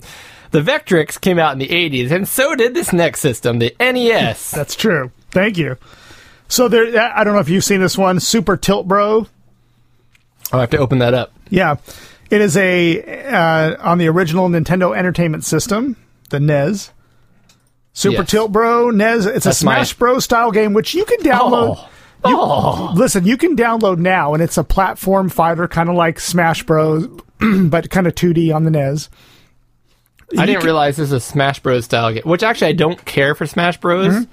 But any kind of multiplayer game with my four tap Yeah. on the NES, oh, Now you can download this right now and put it on EverDrive and play it. But the beauty is they're releasing a cartridge that has the cartridge has a built-in Wi-Fi chip. I did see this. This is so cool. and the Wi-Fi chip will join a server, which you, I, I think, from what I understand, you still have to get on Discord or something and like get um, some buddies to play. And I think there's a code or something you put in, and you can play E real-time online NES. I don't think I've ever seen a real-time online NES E game and there's leaderboards and all that kind of stuff. All right, I'm gonna go out. First of all, that's flippin' cool. Yeah, it's amazing. I want it. I'm afraid of the price tag it's gonna come out. if it comes out and it's like fifty nine ninety nine, yeah. I'll probably I'm gonna get that. That's cool. I don't think it's going to be super expensive because Wi-Fi chips are literally like 12 bucks. I mean, you can get a Wi-Fi chip, a high quality Wi-Fi chip Yeah. to put in your own little projects for 12 bucks. So I mean, I can't see this like being hundreds of dollars. It's going to be We'll, we'll pretty see, we'll reasonably see. I mean, it does Yeah. take time and labor to put that chip in and all that. But, Yeah. But what I would think would be so cool if they made if someone made uh, like a, a base cart, almost like a game genie Yeah. that added that Wi-Fi chip, Yeah. and then we started seeing games come out that plugged into it, and it just created this NES online community. Yeah. like uh, here's here's future game and w- when we could hopefully back retrofit the um oh what was the game we played with your son Yeah, yeah. Um, uh, I don't remember the name of it. Wizards, mages. mages uh yeah, yeah, yeah, yeah. Mage. like little mages or something oh man Yeah. I'm forgetting Nope, you're right. I mean- micro mages Micro mages, micro mages there yeah. it is and if we could play that online and have little like and maybe the Wi-Fi card actually has built in there a little chip where it first loads up the um the lobby Yeah, and then your game shows up in there and then it says okay we're finding people in the lobby for that game right. that would be cool. Yep. I, I like this trend, but there's nothing that would stop like the maker of micro mages to look at this tech and be like, "Hey, I'm going to make a cartridge with the Wi-Fi chip on it and just sell the cartridge." True. Listen, you know you- we have Evercades or Evercades. We do have Evercades, but we have EverDrives. Yes. So we just we can buy the ROMs and pop them on there, and it saves us having to ship and buy the cartridges. Yeah. But if cartridges came out with Wi-Fi chips built in, where we could play multiplayer online games, I'd do it in a heartbeat. Yeah. Like I'd buy more cartridges than as original cartridges. If That's, they, if they that's the did killer something app. that I can't just do already, yeah, Yeah. I, I do agree. yeah. Or if they come with really cool boxes, the problem is when they come with boxes with maps and everything, they're like a hundred bucks. yeah, And if I don't know I love the game, I can't do that. that's right. Me either. So this would. but this there is- are games that I love that I'll go back and buy the cartridge, Right. Because I love the game, yeah. like uh, Vector Pilot. Oh my gosh, Oh, I, and I bought that, and I On the love Vector Vectrix. Pilot. Yep. Oh my gosh, So this game, this Tilt Bro, I mean Smash Bros. never came out on the Amiga. Um, that's just not a game that was on the Amiga. But do you have something to tell us about the Amiga? uh, miniaturize it is what I'm saying. Okay, tell me about that. So, have you not heard of this yet, Eric? I have. I actually did. Okay. Um, it did, this literally was just released today. That'll go ahead and timestamp when we're recording. Mm-hmm. Uh, let me scoot back here. Sorry, I have to go ahead and lean back here and make a weird position with my arms. So, according to um, a Facebook post by the same team that released the CC, C64 Mini Yeah. and the C64, Yeah. however, not in America yet. Um, actually, did, it did finally come out, didn't it? it came the out C64 just finally came out. for pre-order or something. I mean, I don't think people are getting them yet, are they? Uh, I th- you know what? This is a side news topic. That's a good segue, Eric. uh, Amazon.com. Boom. If I go here, Eric, there's a little search bar at the top. You type in the C64 and you see what. Po- oh, or I screw up and don't do anything right. Um, I'm going to go th- do it a different way here. Da-da-da. Riveting podcast. This, uh, you know, if people can visualize the way I'm discussing things, um, you'll notice everything is records right now. We'll Because get I to mean, that I, later. I definitely haven't seen. There it is. Oh, Oct- uh, November 5th, Yeah, the so right around the C64, corner. Yeah. which is a full-sized Commodore 64 with HDMI output, Yep. emulator box with keyboard, uh, 129.99. Full size. Yeah. These guys Yeah. These guys. um, released a statement on Twitter, which is the most accurate of all sources. Retro Games Limited is the company. Yeah. Yes. And it just says coming 2021 from Retro Games Limited, and there is a dark shape. And Eric, what does that dark shape look like to you? It's either an Amiga 500 or a Atari ST. but I think, Uh. it, but since they're heavy into Commodore, I'm going to say it's the it's the Amiga 500. Yeah, and if you look at the the grill, you can kind of see the ridges on the Yep. back, which Yep. is I'm looking at my 500, and that's that fits. Yep. Now here's the question: Is and this would be the real one for me: Is this a mini or is this a full sized?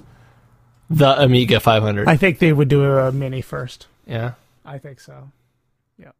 And what do you think? I, I don't want that to be the case. I don't want. I would it. love I would love for them to come out with something in between and just not have both. and have it be smaller than because that thing's the Mega 500 is huge. If they came out with something the size of a 600 and maybe just made everything the keyboard smaller so it's fit or whatever, like that would be cool. Yeah. But I don't need another mini that doesn't have a keyboard that works. Okay. That's my opinion. Yeah. Fair enough. And this question would be for Tim. If that if it comes with a controller, Yeah. it would have to be the zipstick apparently. Yeah. From what he's told me, if the zipstick was the the d- de facto controller. joystick for the Amiga 500. yeah, you know, they got the uh, competition pro for the 64. Mm-hmm. Yellow, the yellow buttons got square, and now you got yeah. Anyways, I'd like to say I'm not going to buy it, but yeah, no. I'll buy it. Look at my wall of minis over there that Yeah. I said I wasn't going to buy. Yeah, I love minis, and I'll probably buy it. I mean, I honestly don't play many of the minis I have now. I I buy it to put on the shelf, and I know that ahead of time. yeah, My wife hates it, but hey, I know what I'm buying. I know I know what I'm going to do with it, and that's why I'm paying for it. So for someone like me that 15 years ago was like, "Oh, you'll never see another product about the Commodore 64 or about the Sega Genesis," to see even a product out on the shelf that is like looks like a little one of these machines I grew up with. Well, I got to get them. So uh, who am I fooling? I'm going to get it. take my money. Yep. That's interesting. The uh, the Amiga Mini, which uh, plays all kinds of old classic games we grew up with, huh, Eric? Yes, it does. Speaking of that, there is a new upcoming EverDrive, Evercade, not EverDrive, Evercade cartridge. So, as our listeners know, uh, we have been pretty positive about the Evercade handheld system that has uses interchangeable cartridges, and the cartridges are always twenty bucks. Um, there is a new one that is announced that is a Indie Heroes Collection one. So Cody's going to bring it up on the screen here. So I got very excited when I saw this Okay. because because, it, well, it's funny. I, and I'll get more into this here in a second, but this is more or less what I was pushing for Mm-hmm. from Evercade. Yes, me too. Anyways, what are, what are we looking at, Eric? So anyway, if you can pull up the list of games because I don't have that in front of me. Um, there are they they handpicked a bunch of um, basically Indie games. Indie games. Most of them have a retro feel to them. Um, but they picked a one. One is called Flea. There's so hold on. There's 14 high quality titles. So there's 14 titles on here. One is Flea. Um, I don't know if there's an actual nice list. One is Doodle World. That game looks cool. It looks like you're Mm. Yeah. someone is drawing on paper, a little platformer. Yep. Super Homebrew War. We played that at one of our game nights. Oh yeah, yeah. we Remember that? did. The four yeah. play. That was the four player NES E game we played with the four tap. Yeah. Um, and it looks actually what's interesting about it is when we played it, it was pretty rough, and it looks Mm-hmm. like it's still pretty rough, honestly. Yeah. But um, there's some characters added to it since we played it. Okay. That re- le- um, they threw some other uh, characters from other indie games in there, which I thought was really cool. Yeah. Um, this game, Anguna, Never heard of it. it looks uh, the style almost looks like a GBA um, RPG. Yeah, it does look like that, doesn't it? Yeah. There's one called uh, Tin Dragons Alien Cat 2? Alien Cat, two, Alien Two Cat, Alien 2 Cat, I guess. I don't know. uh, Anyway. Foxy Land. Yeah. So it's interesting. Well, and here's now. Well, here's kind of what I wanted to get to. So there's 14 games on here. yeah. Uh, they look like they are of varying quality, Yes. honestly, Yep. Yep. yep. um, which is cool. I'm glad. I'm glad it exists, and I will buy this in a heartbeat. Yep. To try 14 games on a cart, physical media, give these uh, developers a little bit of money. um, but what's really cool about this is, I had always wondered, looking at, did this girl make this game? She's eight years old. Hold on, Eric. Okay, first of all, we just talked about we don't own anything from a French game developer. yeah. She's an eight year old French Japanese game developer. Yeah. Uh, the game is called uh, Chain Break. Yeah. And uh, look, that's crazy. That's cool. Yeah. Anyway, sorry. Um, so, what this cartridge shows me, which I thought was really interesting, is I've always felt like all the games on their cartridges have been based on NES, Genesis, Super Nintendo. Mm-hmm. Like just those three systems. If you actually look at the games, that's what Right. they're from. Yeah. That's- um, and if you dig through this whole thing, like Twin Dragons is actually a, an NES game. I know these most of these games are NES games. Yeah. There's a couple for the Super Nintendo um, that were on here. Now, they actually have another cart that they had announced just before this one, Okay. and that was the Pico Inter- Interactive Collection Two. Okay. Uh, we had not mentioned this one yet. Of course, Pico Interactive is a, we, a guy we talked about on the show before. They already have, we out, both have the Pico Interactive One cart, We do. and he bought all these um, few independent titles, but most of it is old games that he bought licenses to, games that never got very much love. Um, and it's interesting. I'm not going to buy this one. I'll, I'll be straight up with you. It's mostly sports titles. Okay. And it includes 13 classic sports and racing games featuring. Now this is funny. Hoops, Shut Up and Jam. Do you remember what that game was originally called? Shut up and jam? No. It was called Barkley Shut Up and Jam. Oh, really? It was a, this was a Charles Barkley game, Okay. but they took that and called it Hoops. Now it's Hoops Shut Up and Jam. Okay. Uh, Brutal Sports Football, which is kind of like a Mutant League football looking thing. Yeah. Top Racer, which is a, a kind of an outrun clone on the N- SNES. Soccer Kid, which is an Amiga title, Yeah, that's right. although it did come out on Genesis. Uh, and they say, and Racing Fever. Now, I'm going to start scrolling through these games. There's a few more games Su- Summer Challenge, Winter Challenge, which are like, I guess, wannabe uh, winter games and summer games. yeah. Um, Eliminator Boat Duel, which is a, not a great game on the NES. Mm-hmm. Uh, soccer Kid, even though it's soccer themed, is actually a platformer, so it seems really out of place. I remember Amigos did a, a show on the soccer kid, and I don't think the.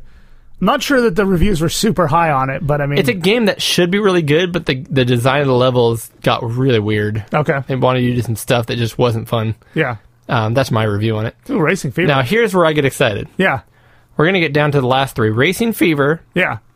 uh, and Football Madness. Yeah. Now, why do you think I'm excited about these two, Eric? I have no idea. These are not 16-bit games. No? Look at this. Are they 30? That is polygonal. Yeah, so it's like a 32 bit kind of PlayStation style game. And although I have no interest in playing this football madness soccer game, Yeah. it is a I'm gonna call it 32 bit or 32 bit esque. It is proving to me that Evercade can play some games that are not just on those systems that we already referred to, those 8 and 16 bit systems. Yeah. That's where I get excited. If I can play some PlayStation style stuff, or we can start looking at some of that stuff too, Yeah. that's awesome. That is awesome. Um, that being said, I won't be buying this cart. I will be buying. Um, When's the Xenocrisis Tanglewood one coming out? October 2020, any day now, Eric. Apparently, It is October. yeah, wanna I, get- want this cart now. So do I. This is what and we'll get. We'll get more into this and catching up. But long story short, this month I got really got really into records, classic vinyl, Yeah. and hi-fi systems and stuff. And what I've realized about myself in multiple ways is that everything old is new again, right? Mm-hmm. Things got so f- available and free as far as old m- content Yeah. that it just became like I'm not going to collect cartridges because a the developer doesn't get money for those cartridges anyways. I'm just buying them from other people, Right. And they just take up space, and they all look the same except they have a different label on them. You kind of help me get there, get my EverDrive, pop it in. So what is going to make me want to buy physical media because I do love physical media, yeah. and it is new things I can't get anywhere else, new packaging supporting new developers, and I found myself doing that with vinyl. I want to buy an album again. I'm not going to buy a CD. No. CDs break and they fall apart, and I have nothing to play them on. They're lame. So how do I show love, or how do I feel happy with a physical purchase? Vinyl. That's right. You get a b- huge, beautiful piece of art on the cover. Well, depending on who who made the art. Right. you get a new piece of vinyl you to take care of when you play a vinyl record you you don't want to just put one song on you just have this urge to put the vinyl on put it at the start and sit back with a drink and listen to the whole album it's a whole different experience Right. that's what i want from the evercade so when i see even though i'm excited and i will buy this indie heroes collection what i really want is more xenocrisis i want a package that lifts up and glorifies one game and says, This is a good game. Here's the artwork to go along with it. You're going to plug this in. You're going to play through it. You're going to love it. This is what you have. Rather than, Here's a collection of games, which is basically saying, We know they're not great. Right. I mean, that's kind of what it is. Even the old collection, Namco collections and stuff, they're like, There's We one know or- these don't really hold up. There's one or two great games on here, and the rest are kind of filler. Yeah. Yeah. And, and that's kind of understand. what you're, when you buy that, that's what you're admitting. Yeah. Um, I'm actually a little bummed that Xen- like I would, it, and this sounds really counterproductive for a consumer like myself. I would have preferred Xenocrisis and Tanglewood come out in separate cartridges for twenty bucks each. I would rather pay 40 for each of those for to have both those games than have one game with the line down the middle saying it has both of these. Now that's just crazy. Isn't that isn't that isn't that just insane? I think that's crazy. um do you not agree? I don't know. That's how I feel about it. I feel I like think two is a pretty cool. I like. I, I I totally am on board with the big collections. Like there there's always filler. So there's one or two or three great games, and then there's filler. But Xenocrisis and Tanglewood are both. You, we we know those are both quality, high quality games, and to have a twofer on there, I think that makes me want to buy it more. If it was individual, I can buy like the game for the my PC for twelve ninety nine or ten ninety nine or whatever it is. physical. I Yeah. want to have I don't know. Yeah. We differ on that. And That's Okay, fair. yeah. Agree to disagree. But anyways, that's my that's my feeling on the whole thing. I'm glad they have indie games on here. Uh, there's a couple games I think may I haven't played them, may be worth owning separately, Yeah. and I wish they had done that. Fair enough. But we'll see. Yep. I want to try this RPG that look it looks really good. It's Aguna or Anguna. Actually, it does say 32 bit on here. Look at that. Yeah. I'm gonna look that up. I'm gonna figure where else, where, where that system was originally developed for. Now a lot Anyway. of a lot of these games seem like they take a lot more RAM than 48K. 48K was a long time ago, Eric. It was. But Tell me we about have a the- listener who goes by the hashtag 48K RAM. His name Yeah. is Josh Malone. Uh, and uh, I just want to give him a little shout out. He uh, he wrote in and was showing off some things he was doing on the Discord, Okay. So this Josh Malone. which um, I don't know if I put that actually in the Patreon thing. I probably should say that. Yeah. If you guys become a patron of our show, Yeah. you get access to the entire Amigos Retro Network Discord channel Yeah. which there is a lot of activity going on there. We have our own show under there that you could talk to, but you can also talk to people uh, on a variety of topics. Uh, Boat's kind of heading that up, Boat from the Amigos. Um, so each show has a lot of them have multiple categories you can look into. So much discussion. Yeah, a lot of discussion. Um, so 48K RAM, uh, otherwise known as Josh Malone, went ahead and uh, sent this one in, and it's interesting because there's there's a couple things here he sent in, um, but the one here that is that we're going to consider news. Yeah. I just thought it was hilarious. Uh, there's a Twitter site that he pointed out, and it is called "Can You Pet the Dog?" And this is a real thing. Like Yeah. this. So this particular Twitter account is following eight people, Yeah. but it has 450,000 followers, Yeah. and all it does is retweet or list games, video games in which it is possible to pet animals. Yeah. Which I like. I think that's cool. so many people like that. So many people are like, into that. Like, oh wait, I- like that game looks really cool, and I see he has like a horse. Can I pet it? And if you subscribe to this Twitter account, which Eric, can I point out something? Yeah. You and I painstakingly put together this fine show along with Tim. Yeah. Make segments, plan research, eh, half-ass research. Uh, sit in this room, sweat. Yeah. We do sweat. It's warm still here. Gets a little warm here. Um, we do all kinds of stuff to get our millions of followers. Now, this person doesn't quite have a half million, but they literally just post pictures of people petting video, Yeah. video game animals. What are we doing wrong with our lives? I don't know. it, it is disheartening sometimes. Eric, no other segue needed. That's the news. That's the news. made it. Uh, which means, Another beer? I think it means it's another beer. Yeah, my favorite part of the show. Man, I've lost track where we are. There's that. There's that. Great. Eric, let's grab another beer. yeah. Take a few sippy poos. Um, I'm going to provide this one. Oh, sweet. Now, I've got two here. Okay. They're both going to be um, experiments. Are these like mystery beers? So I'm going to hold a beer in each hand. Yeah. And you're going to pick which one this episode. Okay. Hand A or hand B? Hand B. All right. Eric, we are going to drink a beer that my wife bought. Uh, not a pumpkin though, right? Not a pumpkin, no. All right. Phew. Okay. Although we did say we were going to Okay. try to buy a good pumpkin beer for this month because of Halloween, and we didn't. I don't and we think. didn't do it. I didn't do it. No. So my wife knows that I've been enjoying hazies lately. Okay. She also knows that I've been enjoying sours the last couple of years. Oh, okay. So, Eric, what do those have in common? Hazies and sours. Um, what do they have in common? I don't know. The answer is Anderson Valley, Okay. Hazy, sour. who made a hazy sour. I don't know how that's supposed to mix, but they did it. And that's what we're drinking for our next beer, Eric. I'm excited. It sounds good, You though. should be excited. Let's go ahead and crack the. Here's what it sounds like when you open it. Yep.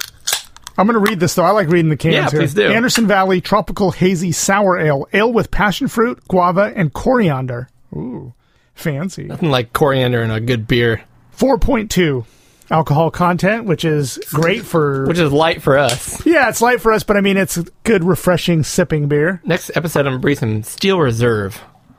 I'm still pouring. So this is a very light colored beer. Um, in fact, if you They were hating, they hating because I'm pouring. if you were at the doctor, yeah. they would say you were looking quite healthy Of this? after taking the pee test. Yes, yeah. um, your kidneys are working just fine. Yeah. Not after drinking the beer, but no. before drinking the beer. Uh, cheers, my friend. Cheers. Boom. Click. So I've had this. So you go ahead, go ahead and take a sip. Sure. Uh, I'm going to go ahead and pick a, a rating scale now. Anderson Valley, of course, has a bear on it with like deer antlers. Yeah, we've had their Boont Amber Ale. We've Yes. had that on the show. I enjoy that. I enjoy most of their beers. Yeah. I don't love any one of them, but I enjoy them. Um, this is a hazy and a sour, so I'm going to say out of um, out of 55 copies of Dazed and Confused, Oh man, that's a lot of watching. how many copies of Dazed and Confused? Because this beer seems confused to me. You- I, I understand mixing things, but hazies and sours, It's good. you like it, huh? I'm gonna give it an overall good, a good, but I'm gonna have to rate this because um, especially compared since it's like a he- sour heavy show now. I know, right? So we just had there- a sour. So there, I taste a, a hint of sour. It's not overpowering. Nope, it's not just- even as just strong like as the the last pog one. we just had. Yeah. Okay. Yeah. I wouldn't say. no. And th- there's something about it where it becomes it's actually very light, which is not Yeah. a hazy trait. Right. Right. Um, so it's not it's a sour that's not very sour and a not- hazy that's not very hazy. It's not as like a carbonate. Car- it doesn't have as much carbonation as the one we just had. I almost feel like it has a um. When you drink it, you get you don't get the sour until the end. Yeah. And there's almost a transition period that you taste in the middle where it almost um what's the word I'm looking for? Tart.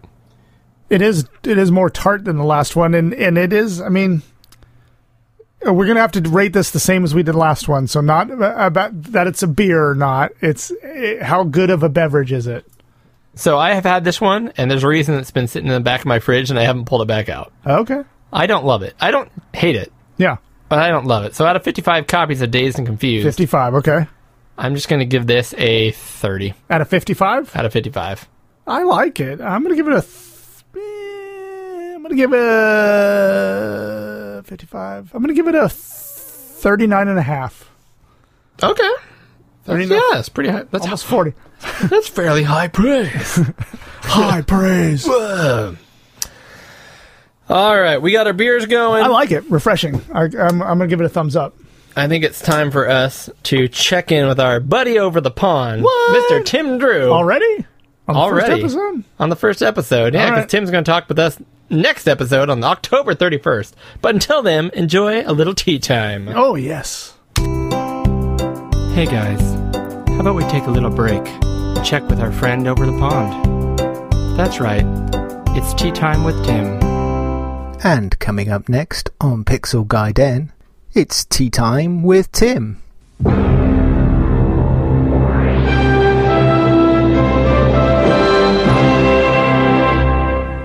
On the last episode of Pixel Gaiden, What is a lucky dip, Tim?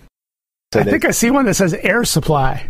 Lost Yeah. in love and I Yeah. don't. Is that your supply, or am I going I to don't get know. called out again? We're singing the wrong song. Yeah, you got to be careful. well, for a change, Cody was absolutely right. That was Lost in Love by Air Supply.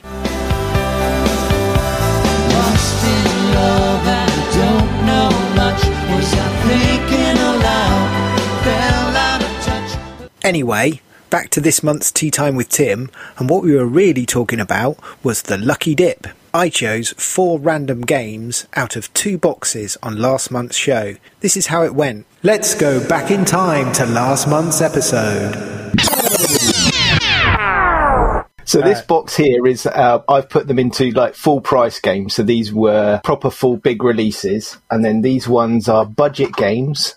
All right, So start they- grabbing. they- Let's see what you get several, here. Several on one. So ready? So I'll go ready. from this box first. He's digging. He's digging. Those are huge boxes. There's one there. All I right. haven't looked yet, Haven't looked. and another one there. Ho- Hopefully, the games you Um, just threw off to the side are still good. Yeah. Reach down. That one Uh, that's, a, gr- that's a gem right there. and that one. Oh, you, g- oh, you got Zub. Yeah, exactly. Are we Perfect ready? Zub. Hopefully these are all G rated. It's not like Farmer's Daughter or something. Isn't that a isn't that an are you getting online with dating site? what? Isn't that an online dating site, Eric? Farmer's Daughter? Farmer's daughter. Oh, Ready for the first one? I'm ready. Yes, So tell me what it is. you're playing Hop It on Hop the It. C16 or plus four. So Ooh, C16 enjoy or plus that. four. Wow. Okay. Gonna have to dig that Hop out. It. Have you played Hop It one. before? No. You're gonna have to dig that out of the boot. Ooh, it's a Mastertronic title, Yeah, what Night Racer? Night Racer on the Night Commodore Racer. Night Okay, 64. uh, On the All Commodore right. 64. This is actually really exciting. I'm not going to lie. This is like yeah, uh, this is pretty Christmas. this is pretty fun. Uh, it's I like kind of want to play along, actually. Another God Master bless! God bless! Commodore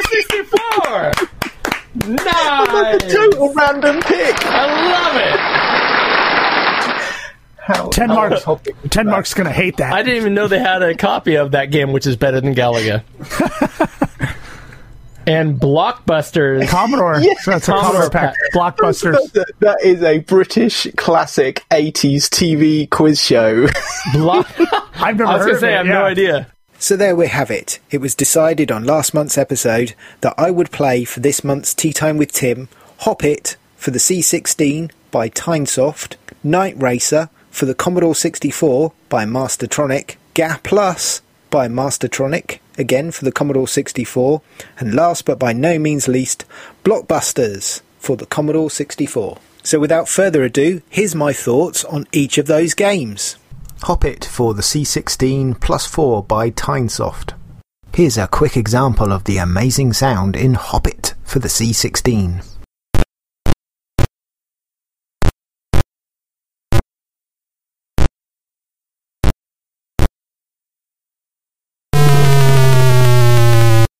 This has to be possibly one of the worst Frogger clones known to mankind.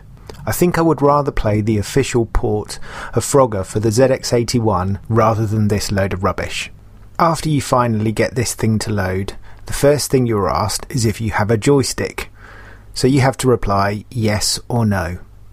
Then it takes you to another screen where there's a little animation played of the Hop It logo. Nice for the first time you see it. Then you must press space to start the game. Next, you choose the difficulty and then start the game. We will talk about the game in a second, but as you would find out very quickly in this game, you die very, very often. And then you have to go through the whole darn sequence to start the game right from the beginning, apart from the joystick selection, and it gets very annoying very quickly. So, about the game, obviously it's a Frogger clone. This being a C16, it will be somewhat limited. The graphics are basic, but functional. I guess your Frogger Hopper sprite looks somewhat like a frog. I am guessing that this is all character designed graphics, so the frog itself, whenever you go over something of a different colour, has a black box around it. This brings us on to collision detection, or at least the lack of it. The lumbering reactions of the main frog character aren't helped by the fact that, if like me, you're using the original Commodore joystick that came with the C16, it makes it almost impossible to play this game as the motion on the joystick and the detection of when you actually push up, down, left, or right is very, very limited. Playing it with keys is slightly better, but this still does not get around the awful collision detection. As the frog graphic is made up of four blocks or characters, If you get past what looks to be traffic on the road, car graphics are used in the loosest sense. You then need to tackle in age old Frogger style tradition to hop from log to turtle, log to turtle, and then time it to jump right at the top of the screen to home and the safety of your lily pad. The problem being in Hoppit is that actually timing the jumps is very, very difficult because when you actually go to jump, it doesn't always jump exactly at the same time that you push forward, and that makes landing on the logs or the turtles or even just crossing the road extremely difficult. To add to the difficulty, you have a 30 second timer for each level. This doesn't help when you're trying to get from the bottom to the top of the screen to the safety of your lily pad when your collision detection and the controls aren't the best. Once you reach Hoppet's inevitable doom and lose all your life, there is one small mercy. There's a high score table to type your name in or your desired profanity, which seems suitably fitting to vent your frustrations on the high score table, especially if you'd actually paid good money for this game back in the day. Let's move on quickly, and we shall never speak of the game Hoppet again. So now let's move over to the Commodore 64 and let's play some Night Racer by Mastertronic. This was published in 1986 and was written by Richard Applin. Boy, am I glad to be rid of that awful Hoppit game. Let's talk about Night Racer. Night Racer was released in 1986 by Mastertronic and was available for the princely sum of £1.99 on the Commodore 64 it's not actually too bad a racer, considering that the C64 doesn't have the best track record for driving games, a tag that maybe has been unfairly handed down in the annals of time. If you're unsure about this, check out the racing game series that Rob Caporetto, Hellfire64 on YouTube, has done recently. He delves into some of the great racers that have been released on the C64. That being said, Night Racer may not be the best, but it's certainly not the worst of the collection on the Commodore 64. The idea of the game is that it takes place at night. Well, that's obvious, right? Because it's called Night Racer. You are taking part in the Intercontinental Rally Championship.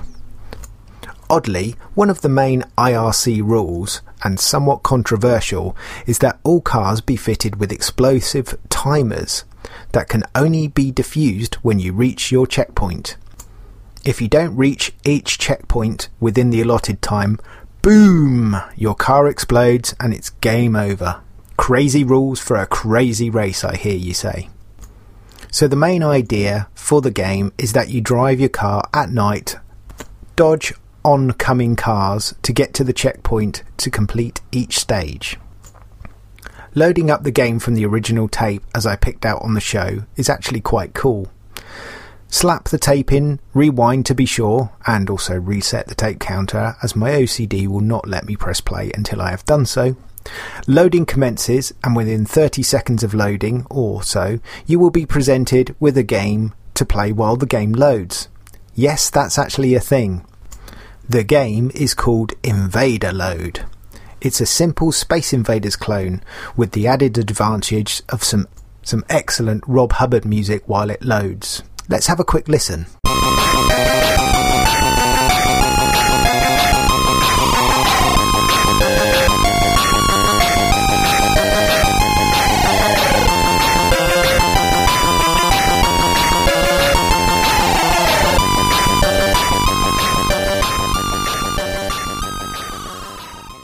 So anyway, once you've blasted your way through some invaders, the game eventually loads. When the game loads, it loads to a black screen, then some music starts playing. With the words, Section 1, player name. So I type in my name. S A N X I O. Oh, no N. I guess we're only limited to six characters here then. Okay, so Tim it is. Pressing fire then enters you into the main game.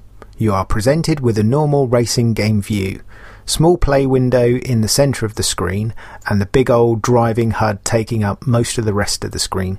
On the HUD, at the bottom of the screen, from left to right, you have a map, which, funnily enough, this looks like a map of your lower intestine, more than a racetrack. Then you have three dials that do move, but I'm not quite sure what they do exactly. Under the dials, you have a gear indicator. Then, on the right hand side, you have a steering wheel and dials for speed and revs in the center console. Controls for Night Racer are to make the car accelerate, you press fire with joystick import 2. Changing gears is also required here. Pressing down changes your gears up one, and pressing up goes down through the gears. You reach top speed by flicking through the gears as usual. There is no brake as such, so you just ease off the gas or flick down gears to slow yourself. The cars that come at you do not have a massive amount of AI, but just enough to get in your way and be annoying. As you make your way to the first checkpoint, the AI is not too bad. The cars are a little clumsy, but normally you can make the first checkpoint quite easily. After reaching the first checkpoint, you get a screen presented with your distance travelled, time bonus, and your section time. After that, you press fire to move on to the next level. There are four levels. I've not made it to the fourth, but got close a few times, but not quite got there. Overall, it's not too bad a game that has a novel feature that if you load it from the tap file or the original tape, you get the Invader Load game, and that actually plays okay. I would have said that back in the day, the 199 price tag for this was extremely fair. There are worse fa- racers released on the 64 for f- much more money. Outrun. Anywho, that's Night Racer. Let's move on. Okay, so now let's talk about GA Plus. This was a unexpected gem that we pulled out of the box last month. This is originally a Namco arcade shooter and is the third in the Galaxian series. Being released in 1984 for the arcade and then in 1988 by Mastertronic for the sum of £1.99 pence. This was ported to the C64 by the well-known demo sceners Ash and Dave, or actually known as Ashley Routledge and Dave Saunders. The music was created by Jerome Tell, who has made some previous awesome SID creations for Hawkeye and both the Cybernoid games from Hewson. Also, he was a member of the Maniacs of Noise. They were a demo scene group on the C64. He went by the name of Wave.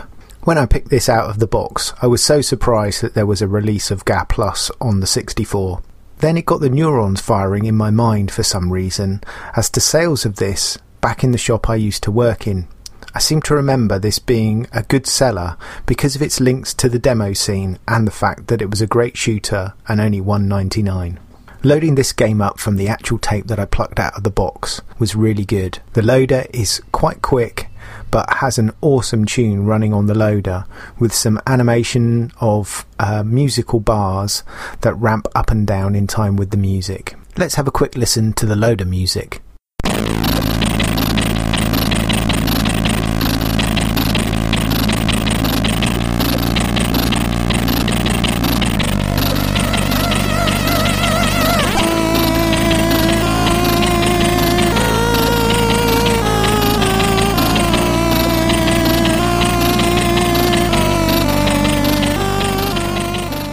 Once loaded, and you remember to stop the tape, you immediately notice that this game has the polish and pizzazz of a game coded by demo makers. The attention to detail has been paid to on the title screen and presentation with nice graphics, colourful fonts, and also that awesome music from Jerome. Let's have a quick listen.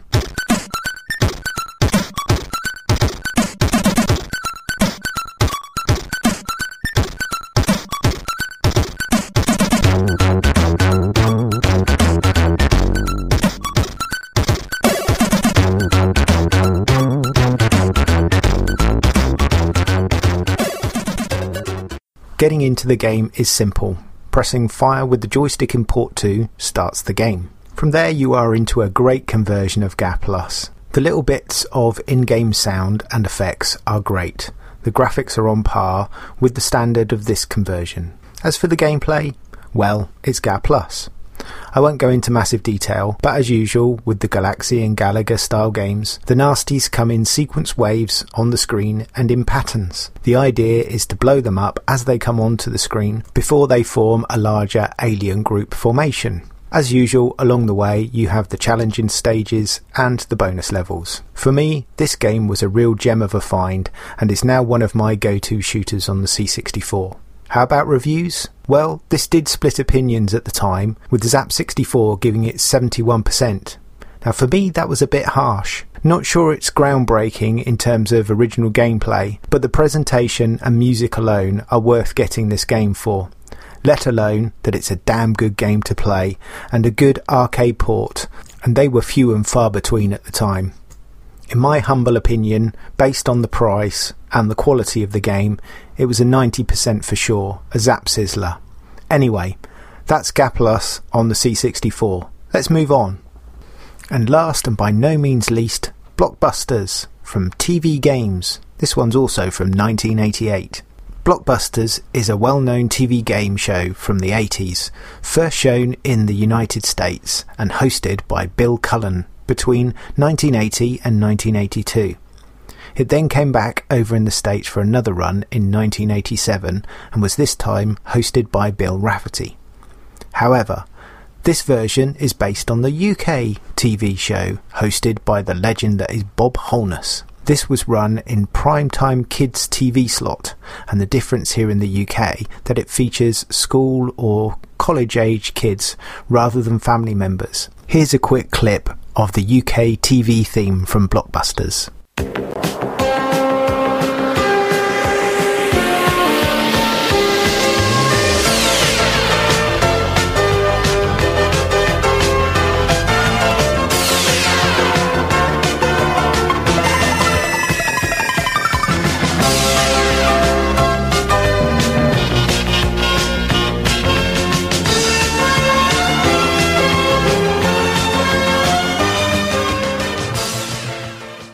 The game is essentially a current day and general knowledge quiz. The game was played across a board of 20 interlocking yellow hexagons, arranged in five columns of four. Each hexagon contained a letter of the alphabet. A contestant would choose one of the letters and would be asked a general knowledge question whose answer began with the chosen letter. For example, a typical question might be, What P is a musical instrument with 88 keys? And the answer, of course, is a piano.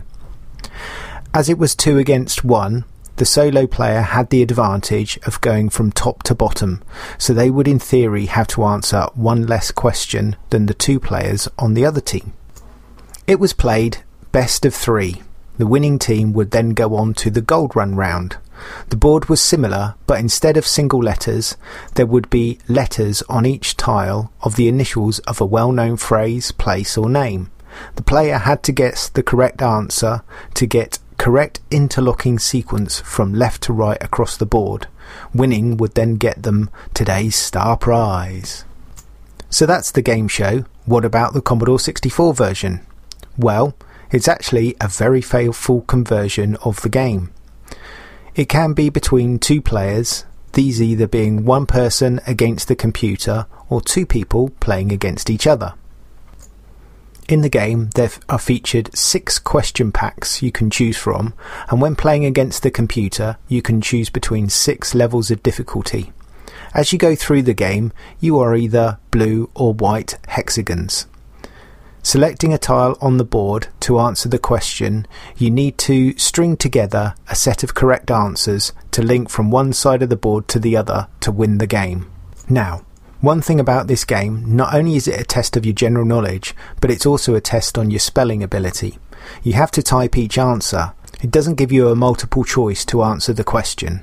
As these questions are from the 80s, they're hard enough to remember the answers, let alone how to spell them in the time limit it takes to answer the question. So that can be a little bit frustrating.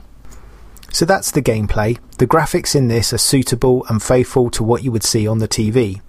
Also, the TV games version in the bottom right of the screen, you see a square where there's a digitized animation of Bob Holness, the UK host, and as he asks the questions, he animates or he nods or shakes his head if you get a question right or wrong. There are spot sound effects as you would expect and a short rendition of the UK TV's version of the theme tune. All in all, this is a great version of the TV show, and if you fancy pitting your wits against 80s based question packs, then this might be a good one for you to choose. Just a slight disclaimer for this I tried the tape version of this that I pulled out of the box, but the tape just wouldn't load, so I grabbed a D64 version and ran it from that.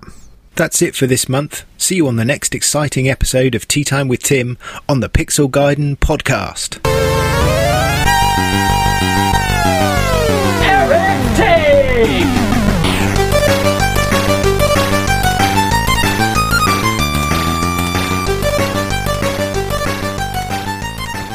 On Eric's Take this month, I wanted to cover BMC64. If you haven't heard of that, it is Bare Metal C64.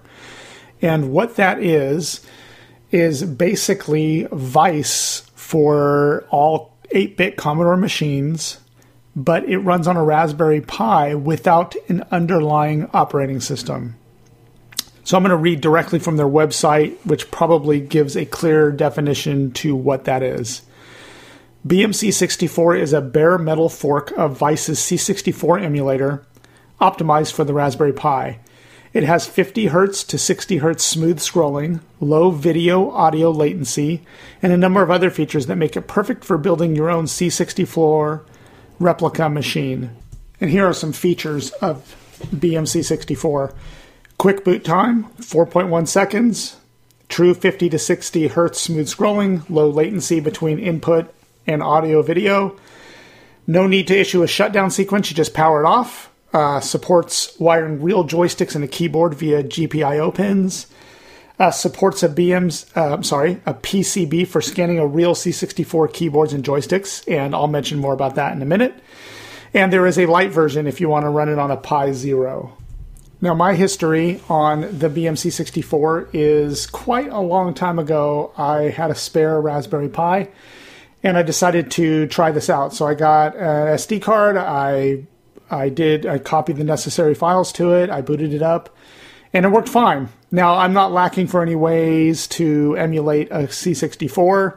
I have real ones, I have FPGA ones. I've got a ton of them. So I tinkered with it a little bit and thought it was pretty neat, but put it aside. Basically, just using a standard keyboard and um, and a monitor, and you know, it was it was another Commodore 64. So quickly, kind of forgot about it. So what kind of got me back into it was that I saw that Flack from the um, Sprite Castle podcast uses BMC quite a bit. And so I decided to kind of revisit it. But when I was doing my research on it, I found that there is a header for uh, the for BMC, which a header is basically a way that you can plug in a real Commodore 64 or VIC-20 keyboard and joysticks, and it supports the power switch and everything else. So it mounts inside of a real Commodore 64 and lets you use all of those ports. So when I came across that, uh, I, I did a little search, and on eBay, I found one for about 40 bucks. So I grabbed it, and I realized that. I had a lot of donor machines that I could use because I d- used to do a lot of Commodore 64 repairs. So I have empty shells of motherboards that have long since been um, put on the he- on the bin heap, I guess. Um, but I, then I had another idea. I had this old VIC 20 that is a square key pet style keyboard uh, and I love this shell. Basically, it's the old gold label Vic 20. Um, it's in pristine shape, but I never really use it that much because the motherboard in it is one of the original ones, and it's so old that whenever I hook it to a monitor, it gives me a lot of wavy lines, and it's it it's a little cantankerous with with a, with the power supply that I have.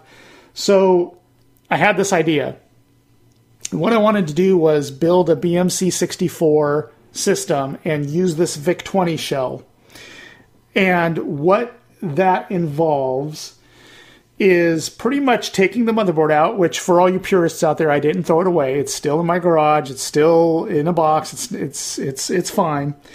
And what I'm gonna what my plan was to install a Raspberry Pi 3, which I had laying around, and this header inside of this VIC 20. And what you can do is you can plug in the keyboard into this header of the a real VIC 20, and you can plug in uh, with a cable. You plug in a bridge that bridges the GPI pin, GPIO pins on the Raspberry Pi over to the header. And what that does is it allows you to use both joystick ports. Now, VIC 20's only had one joystick port. So what I did was I found a panel from one of the old Commodore 64s I have in the garage, and I slid that little panel into the side. So now this VIC 20 has two joystick ports, a power switch, and one really cool thing is you don't have to use original power supply. This header allows you to plug in a 12 volt power supply uh, wall wart that you can find anywhere. And I wanted to do this on my VIC 20, so I'm going to cover exactly how I did that and what I did and what, what was involved in that. But the first thing I want to cover are the pros and cons. So, the pros of doing a BMC 64 are that you're running Vice, which is an old emulator, one of the oldest for the Commodore 64, that runs really great. It runs the Commodore 64 nearly perfect. Um, but the one thing that grabbed me and that I really found compelling and why I really wanted to do this project was the new version of BMC 64 not only does the Commodore 64, but it also does the Commodore 128 in both modes, so 128 and 660 64 mode, um, the VIC 20, the Commodore Plus 4, and the PET. So basically, all Commodore 8 bit computers are covered in this one install of BMC 64.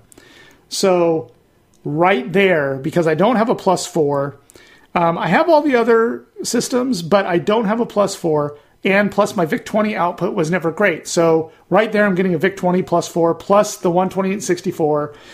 And you can just switch to the switch to e- any of these machines on the fly. So, that was definitely a pro for me. So, that's in the pro field another thing is that this runs bare metal, so you don't have to worry about turning it off and on like Raspberry Pi. Like if you're running any kind of emulators on Raspbian or whatever operating system, if you just shut it off, you could corrupt the underlying operating system. No worries with BMC64. You can turn it off, turn it on. Uh, it boots very fast, and you're not going to corrupt anything. Everything works fine. some of the cons, the only real con that I could find was that it can it takes a little bit of setup and configuration in each machine. You have to go out and you have to find the official ROMs.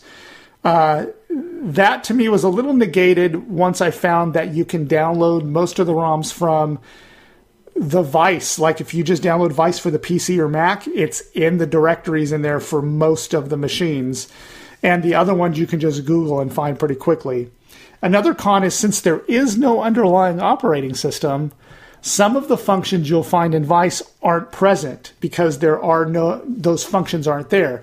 One of those functions is uh, serial, so you can't use this to connect to BBSs or anything like that. There are no serial connections because those in Vice use the underlying system, so that's not there. Another thing is it does support USB controllers, but not all of them. So it's kind of a hit or miss thing. A lot of wireless controllers won't work because those use the underlying operating system for the drivers, but some of the more generic ones will work. Now, that's a bit negated as well if you're going to use real C64 joysticks, which is what I totally plan on doing, because now you have that header inside of the machine that allows you to plug in a typical nine pin controller.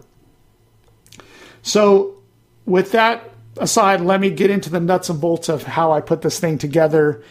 Uh, it was actually really one of the more simple builds I've ever done. So, what I did is I took my VIC 20, I took the motherboard out, and I cleaned the case, uh, and then I put the header in right onto the side where the joysticks pop out. You're going to have to go on like uh, I got mine on Amazon, but you can get them anywhere. You can get these um, legs that plug into the holes on the Raspberry Pi and this header that have adhesive on the bottom, so that you can mount mm, um, these little circuit boards and motherboards inside of the case. and the he- adhesive is pretty strong, so they're not going to go anywhere. So the VIC 20 has a giant cartridge port out of the back.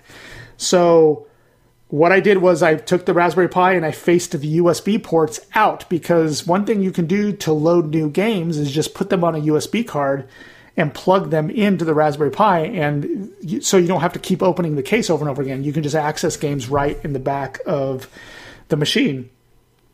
So basically, I found the best place to pop the Raspberry Pi in there and the header, and you do have to kind of arrange it inside so all the cables will fit because I had to have a cable that went from the GPI pu- GPIO pins to the header. Uh, I had to have a, a way to route HDMI out of the Raspberry Pi to the back of the VIC20 machine, and I'll explain how I did that in a minute. But basically, once you find the perfect spot for them, you use these little standoffs and uh, use the adhesive to just put them down on the bottom. Now, all this is removable, and I've done this before on my Commodore 128. You can go in there with a little putty knife and take the adhesive off, and these pop out. I could pop back in that VIC 20 motherboard. I didn't damage the case in any way, I didn't drill any holes because the VIC 20 has plenty of ports and holes in the back.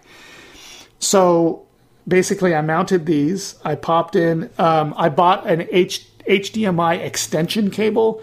It basically plugs into the HDMI port on the Raspberry Pi, and is just a little. I think it's a w- like a. I don't even know if it's a foot cable that l- goes to an HDMI that you can just mount on the back of the VIC 20. Um, I used Sugru at first to glue that in. It, Sugru is a moldable glue. Um, and it worked perfectly, but the only problem was it worked too well. Whenever I plugged in the HDMI cable, it would flex that plastic on the VIC 20, and I, I just didn't feel good because I don't want to break my VIC 20 case. So uh, ultimately, I just routed that short cable out the back. So it, there's a little tiny, like maybe one inch cable lead that comes out of the back. It doesn't bother me at all. I might re engineer a different way to do it. But that's it. And then once you plug it all in, what you want to do is you take any kind of SD card, you format it, and then you copy the BMC files over to it. And there, and then you can read the instructions on the BMC64 website.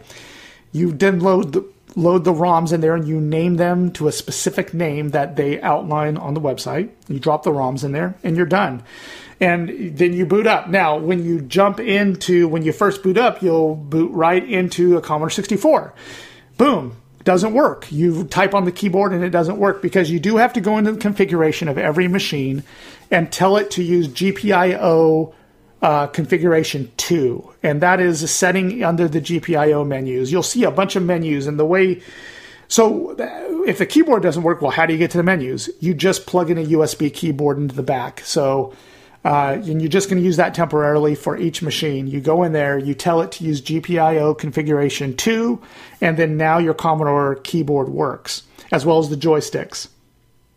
So then from that point, uh, you want to go in there and configure things like uh, disk drives and and all the different things for each machine. But at that point, every machine is functional, and then once you configure them to not use the USB keyboard and to use GPIO2, you can just unplug that USB keyboard, never use it again, and only use your Commodore 64 uh, shell or VIC20 shell as the keyboard. It's slick. It works perfectly. It's very hard to tell the difference between it running that and a real uh, C64 VIC20 plus four or PET. Um, it, it it is a great solution. It has run everything I've thrown at it so far. Um, but anyway, once you put that SD card in, you really don't have to open the case again because everything can be done with the keyboard and going through the menu. And by the way, once you go to that configuration, you hit Commodore and I think it's Control. No, Commodore and F7 to get to the Vice menu. And from there, you can switch to a different machine. So if you're in C64, you can switch to VIC 20. You could hit Commodore and Vi- F7 again and get to the menus. You can mount any kind of disk or cartridge or tape that you want, and it will load that. Um, you can configure all sorts of any, anything that you can do in Vice, you can do on this.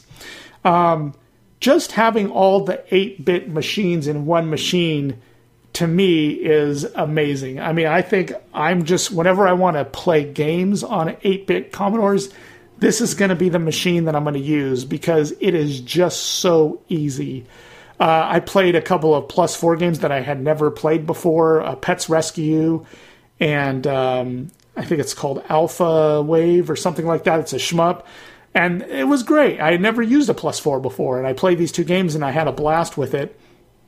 Um, now I can uh, with my pet. Uh, you know, my pet is a little cantankerous, my real pet, so I can just load up games on this and play them.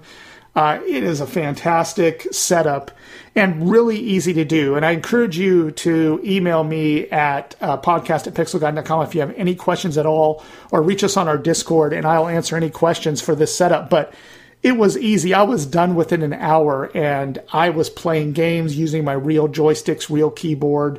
Uh, I couldn't be happier with the setup. So hopefully, if you decide to do this, uh, this uh, segment has helped out. Anyway, thanks for listening. I really appreciate it, and I'll see you next month. We are back. We are back. I just talked about BMC64. Tim talked about, uh, what did he talk about? All kinds of cassettes. Cassettes. That's right. Again, at this point, we still haven't heard it, but I'm sure it was great. Thanks, Tim.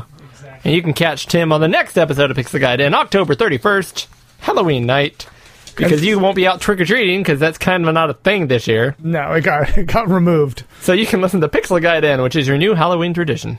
But you know what I do want to talk about? What do you want to talk about, Eric? Zombies. Really? I want to talk about six good zombie games. Good game! With zombies. zombies. So one, one thing I want to before we even talk about this because there was some confusion or not confusion, but when we talked about because we were chatting and on Twitter about this, I played probably twenty zombie games over a lot of different eight bit and sixteen bit systems, Goodness. and they were garbage. Really? A lot of them were garbage, like absolute garbage. so you- I, I f- and I feel bad because I wasted a lot of time, and I did eventually find three great zombie games. I wanted to try games I hadn't played before, and I failed miserably in that. Um, I did none of my You didn't fail in trying. all three well no i'm sorry two games on my list are ones that i already played and but i love and then one is a new one which i have to say is a fantastic and amazing game with a rich rich history A rich tapestry. so that and i'm There it saving is. that one for last but um Okay. but i will tell you i i did try really hard in this six good games because i wanted to try something new That's cool. and and i i played a lot of garbage Okay, that's cool. I actually, I mean, when I came up with this topic, a big part of it was because I didn't have to play games. I thought we'd all just know six Mm-hmm. Yeah. good zombie games. So what I found it was interesting yeah when I brought this up on the on the last episode. yep Tim laughed and said, "Are there six good gum- zombie games?" and I'm, in my head, I can think of like twenty. yeah Like I zombie games just click. I they're a lot of them. Now there are a ton of them. Like zombies, they Mm-hmm. Yeah. are they have mass produced. right Um, but I had no problem picking up. My my issue was narrowing it down. So in this case, I actually did not do any extra research except for enjoying games I already love. That's good. That's good. And and I have to admit, I mean, Thank you for going the extra mile. But when it comes to the survival horror genre, I am a zombie game doesn't mean that survival horror. sure, but I mean, I'm really behind in that genre. But that's a big segment of zombie games. You Correct. have to admit. And I I don't I haven't played. It's not that I don't like those games. I haven't played a ton of them. So, um, anyway, we we should get into it because we do have a lot of honorable mentions at the end, which I hope we'll just go through pretty quickly. Um, I only have- Foreshadowing. I only have one in the honorable mentions, but do you want me to begin or you want to begin? Go for it, Eric. Because if you're going to go in order here, which I think you are, Yeah, I think so. I was going to pick this game if you didn't. Okay. That's my segue. Oh, good. I was absolutely going to pick this game because it is not a survival horror game, It is not. It's a fun game. and it is a great, excellent game. Yeah, and so the first time I'll give a little history here. The first time I ever played this game, which is Plants versus Zombies, Versus zombies, which I'm Ooh. sure oh, we don't have. No, I don't have. I was looking for a button here. Um, sad. Mm. Plants versus zombies. No, that doesn't work. That doesn't work. So, Plants vs. Zombie, when I originally played this game, it was on an Xbox 360, and I downloaded it. It was one of the first digital downloads I did on the Xbox 360, and I absolutely loved it, and I played it, and I'll describe it a little bit. If I mean, I, ca- I have find it hard to believe anybody would have not heard of this game, but well, I will describe it. But for this segment, I replayed it on the 3DS which happens Oh, really? to be a pretty excellent platform for playing this game because the dual screens. Okay, um, yeah, yeah, yeah. It is actually a really nice platform for playing this, but originally Cool. it was on the 360. But so the, in this game, you start out, you have you see a field, and it has like five rows, and there are lawnmowers, and the game starts with zombies marching toward you. Marching toward now, really quick. Yeah. if I could. You're a layman, aren't you? I'll try and explain it in technical terms. So what this is yeah, is a tower defense game. and I was going to mention that. Okay. yeah. it's it's pre- pretty much a tower defense game. Well, what happens is you first start off with um, little plants that shoot things across the screen. That's it. That, so you start building those to protect your house, I guess. Yeah, it's your house. And then if they beat you, if they eat your plant a- and your defenses that you build in that row, then the lawnmower kills them. But you only have one lawnmower per row. And then if they get through that, they they get in your house and you die. So So you're really only worried about horizontal Yep. rows. Yep. I think there's six, if I remember correctly. You're probably right. Uh, maybe on 3DS they reduced it or something. I don't remember, but they increased the number actually. Um, Oh, really? they- they- like in the 3DS one, at least I think you start with three and then increases to five or six. Oh, I that's don't interesting. remember. okay. Yeah, yeah, yeah. Okay. Now, if you beat that first level, which by the way, the, a wave of zombies comes and then there, there's like uh, parts of that wave where it'll be intense, like a lot of zombies, and you really got to start. But they're building- always super slow. Yep. So you're like crazily grabbing things and trying to buy things and Yep. do things while watching this horde slowly come your way. And then as you beat levels, new new weapons pop in. Like there'll be a sunflower that pops up a little sun, and you got to tap these little suns to add more energy so that you can build more things. It becomes your currency. It generates currency. It generates currency. Um, now currency just pu- happens on the screen, but you can increase the number of those by planting these sunflowers. And then the next level, you'll get these other plants that do different things and different things and different things and so on. So you keep building your arsenal, and then you build on each row a line of defense against these zombies. Eventually, these zombies get so powerful they'll get down and they'll start chomping on your plants. And you, you can put these. I think the rocks are all like nuts or something. It's a Remember those? potato, I a thought. potato, maybe a potato. like a potato. yeah, and you pop one of those in there, and it's just simply designed as a wall. Like they It have to. slows them down. They have to eat their way through the potato first. And while they're eating it, your other plant behind is shooting things at it, trying to like kill it, and and different zombies come. Ones some will have like little cones on their heads, and they're more powerful. It is a brilliant, simple It's so fun. time wasting game that is just a beautiful fun game and i i hadn't played it in years literally i haven't played it in years and i just popped into my 3ds i was like i'm gonna play Yep. this fell in love with it again so i had to add it as first on my list I don't disagree. I love this game. and yeah- Caveat. yeah no, you- you, go first. What were you all gonna i say? was gonna say is you can find it nowadays on anything yeah. i mean this game is on anything And here's the caveat. yeah Plant vs Zombies Two came out. there's so many sequels yeah And, okay, yeah. To my knowledge, a direct sequel. There's only Plants vs Zombies Two. okay and it is free, Eric. Which means the game is terrible. Mm. Yeah. Because every time you do anything, an ad pops up, everything stops, it wants you to pay for points. It does that whole thing and just ruins the game. yeah don't don't buy that one listeners don't don't play that one play I- the original one And from what I I don't quote me on this, I believe they retroactively, at least on like mobile devices and things, Yeah. did that to the first one too. oh that sucks So if you can find a hard copy of this game, yeah it's brilliant. It really is. The good. one on the Xbox 360 w- for me was the first one I ever played, and I loved it to death. I played it to death. I was just happy to find it on the 3DS because I'm, I'm nowadays I'm just more mobile than than ever before. yeah.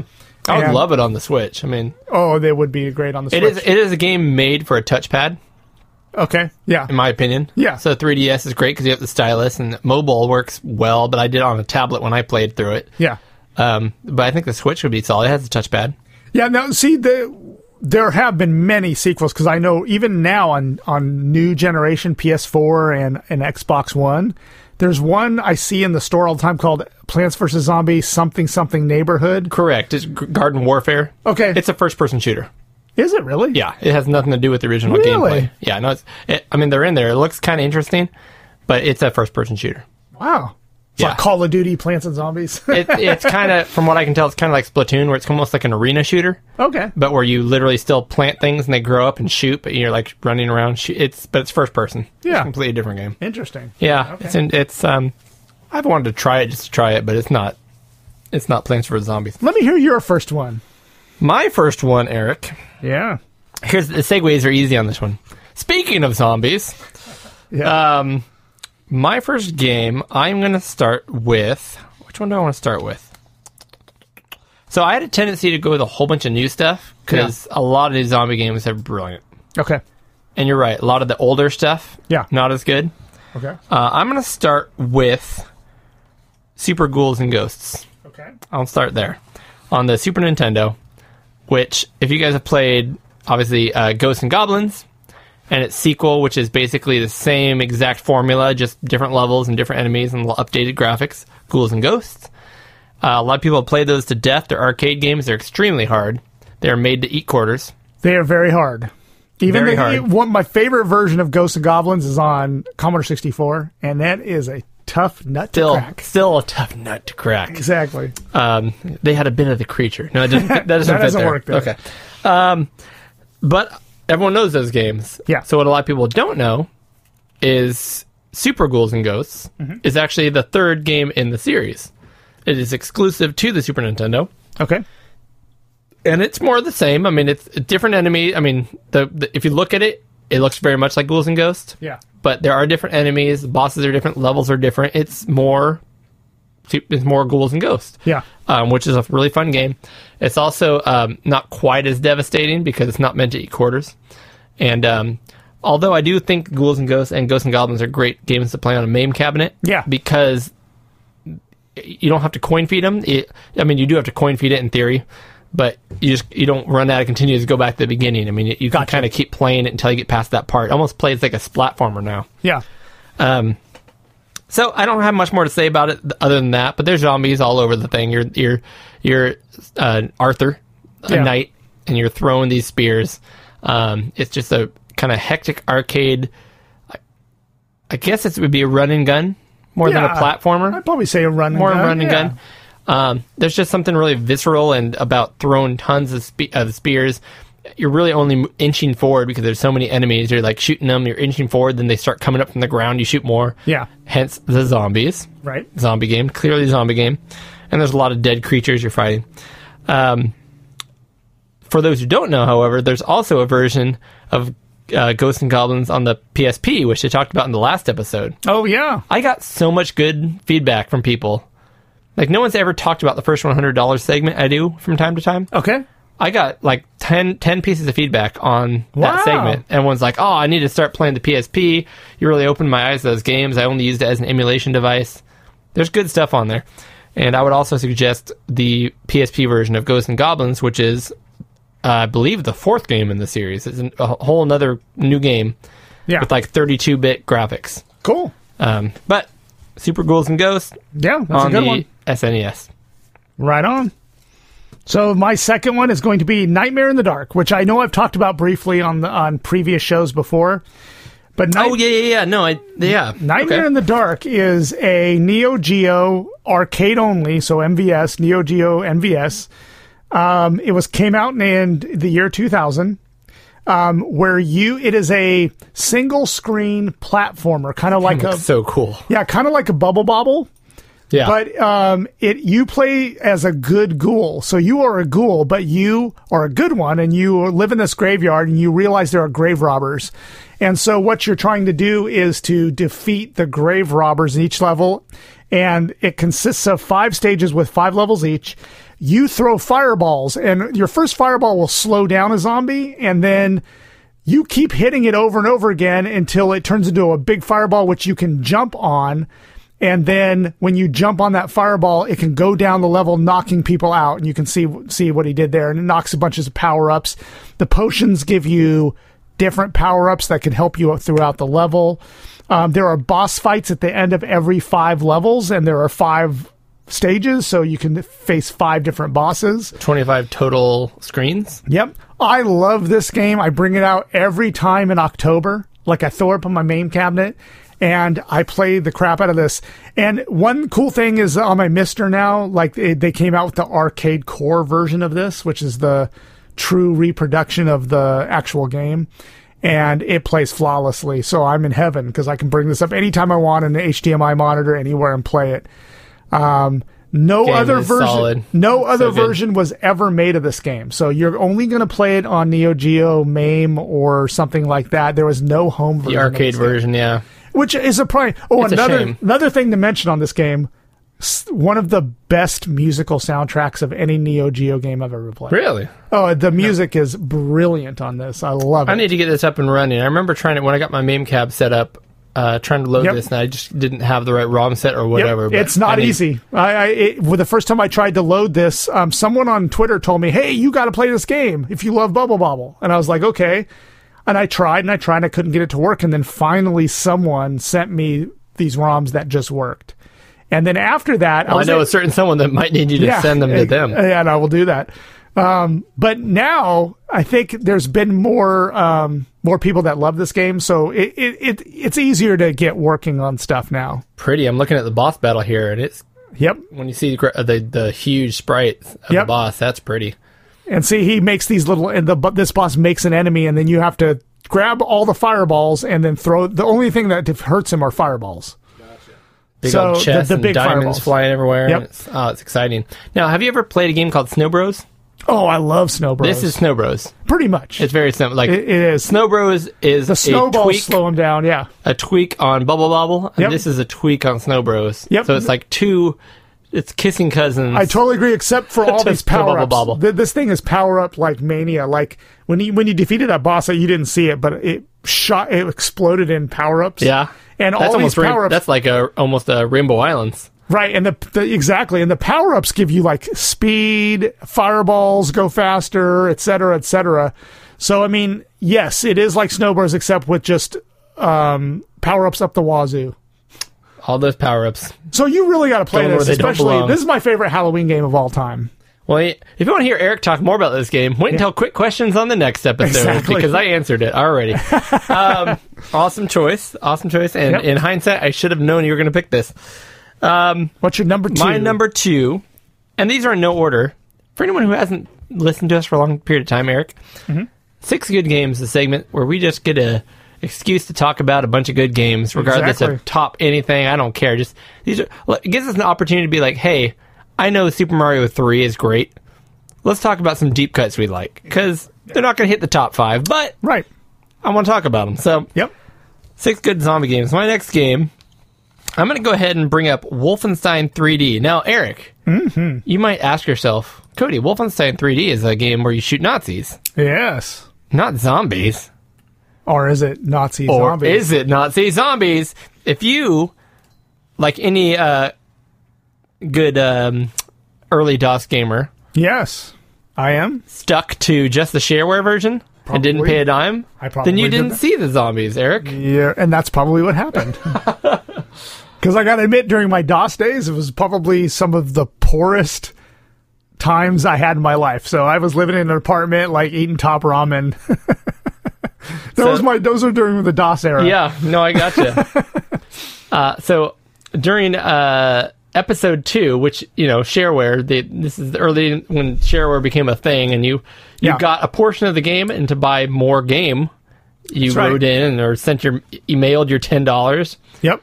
Um, anyways, if you bought Operation Eisenfaust, Oh. it's my German there Yeah. uh, which is Wolfenstein 3D Episode 2. Mm-hmm. Let me pull this up here. You are fighting. Um, of course, there's your. Uh, now this game is known for having swastikas everywhere, Yeah. Of course. um, b- and uh, and Mecha Hitler and all kinds of things. But you will notice that you get to the point where all the Nazis turn into zombies.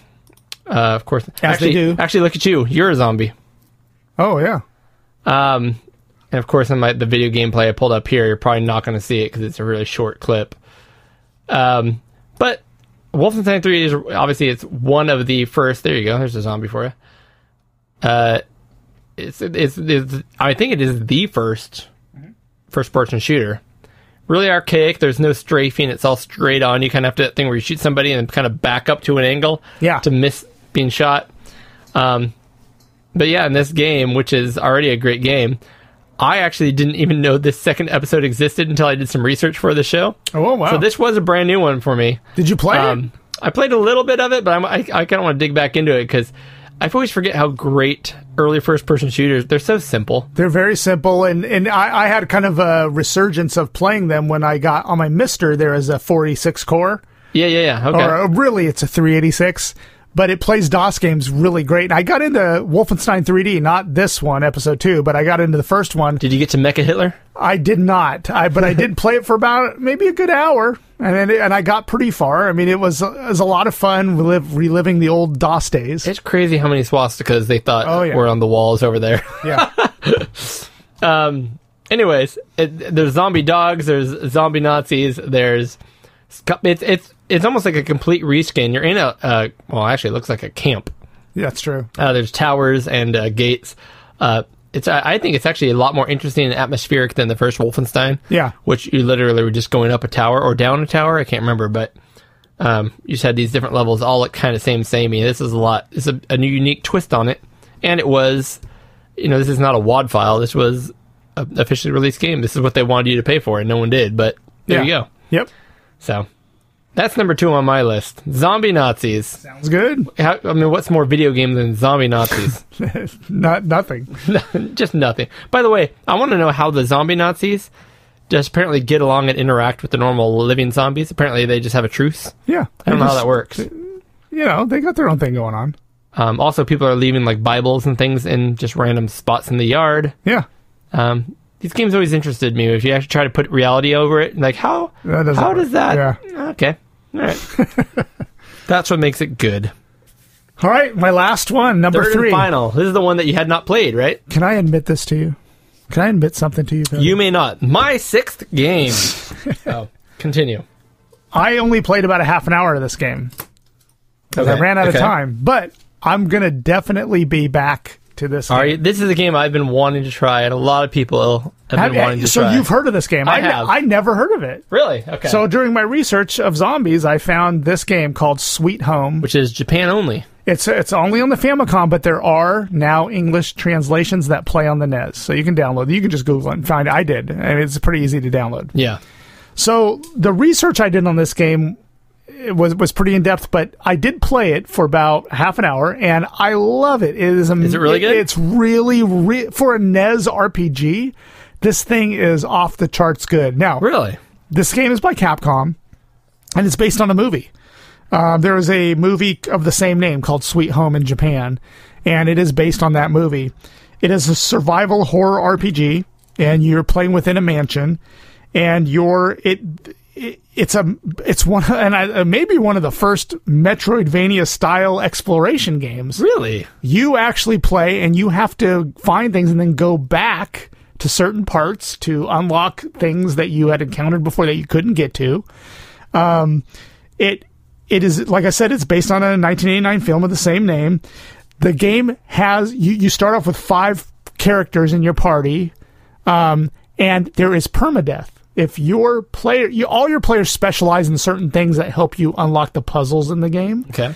but there is permadeath. So if one of your guys dies, they each player only has two inventory slots. So if your guys die, you really are at a disadvantage. You have to use your other people to get the items that need to be used to unlock things. Another, uh, so basically, it's an RPG.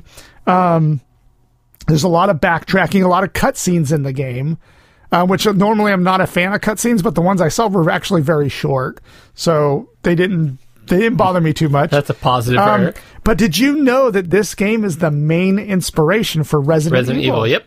Yeah. That's the only reason I know it is a lot of people Yeah. are like, "Do you like Resident Evil? Go back and see Resident Evil Zero or like whatever you know, Yeah. inspiration for it." But I mean, look at the graphics on this game. Now, this game, you can divide your party into teams. So you can have a team of three and then a team of two, and they can Oh, go do okay. different things.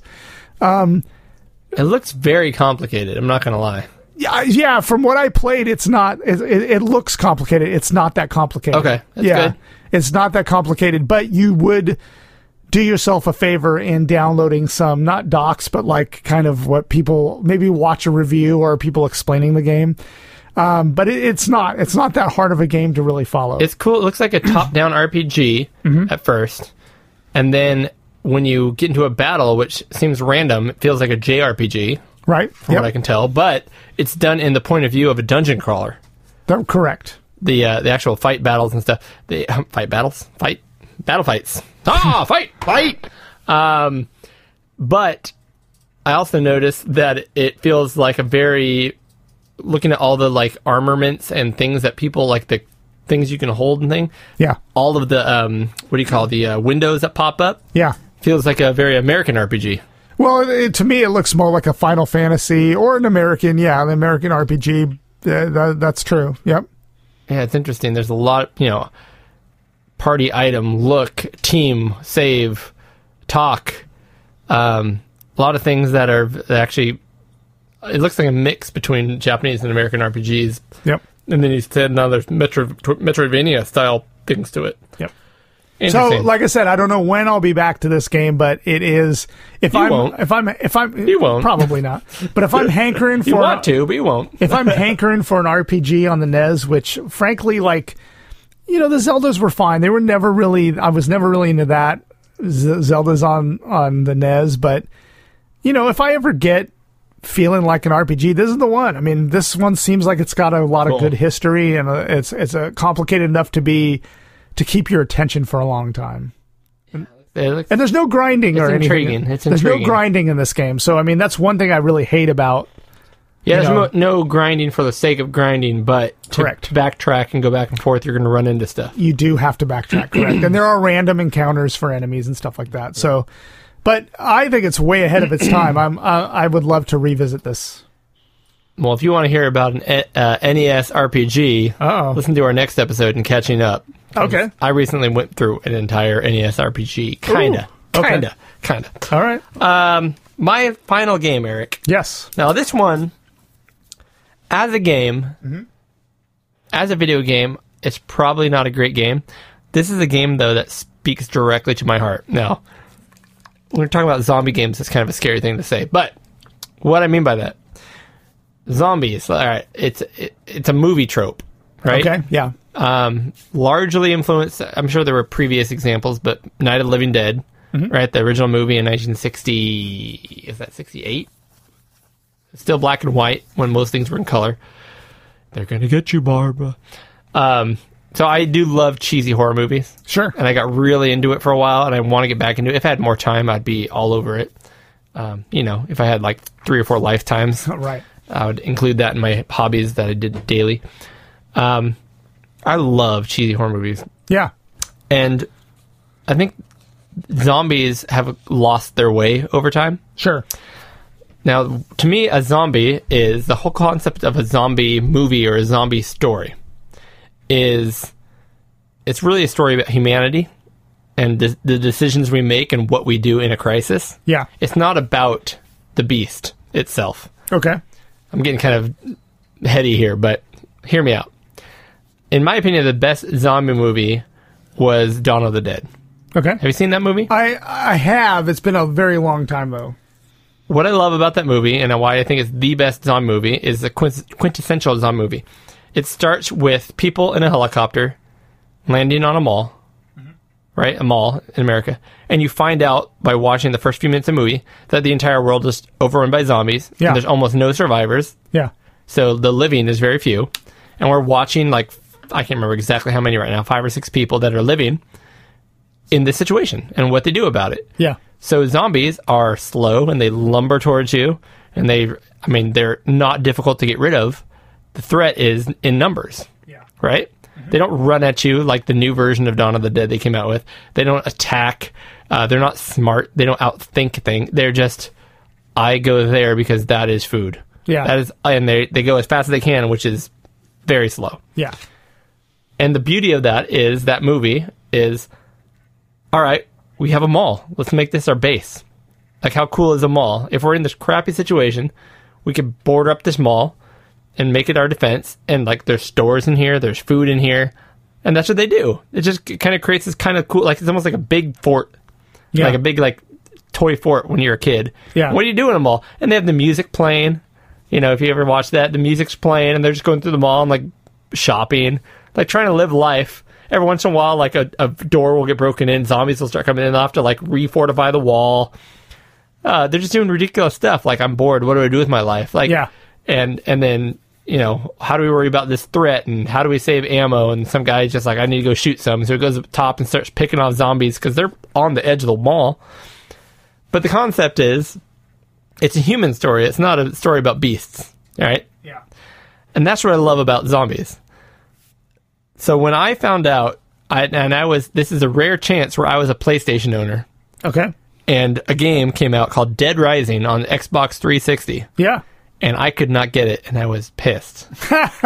And my buddies, I convinced my buddies to get it so I could play it, and it is literally that movie. It is Oh, so wow. great. Yeah. It is third person, and you are in a mall.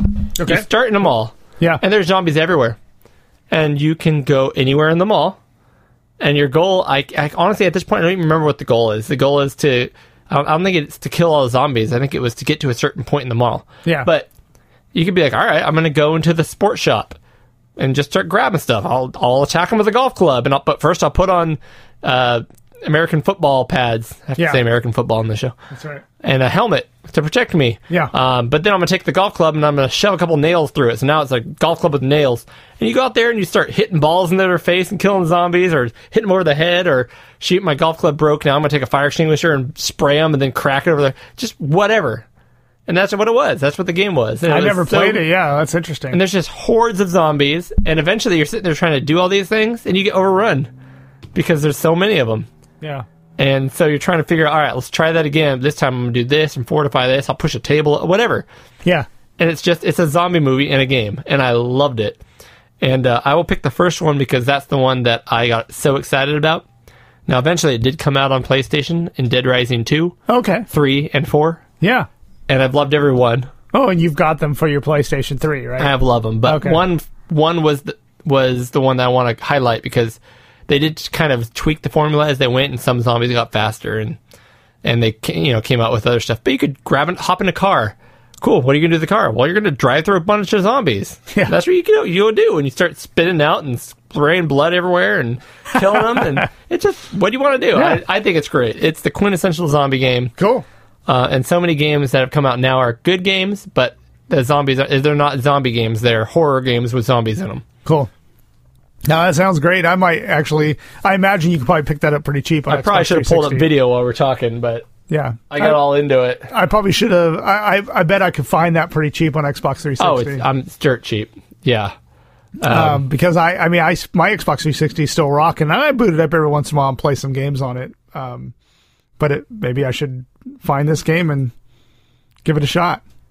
Yeah, I'm trying to find a point here, but yeah, there's some zombies, and this guy Yeah. at this point has a scythe. Apparently, he found a scythe somewhere in the mall. Yeah.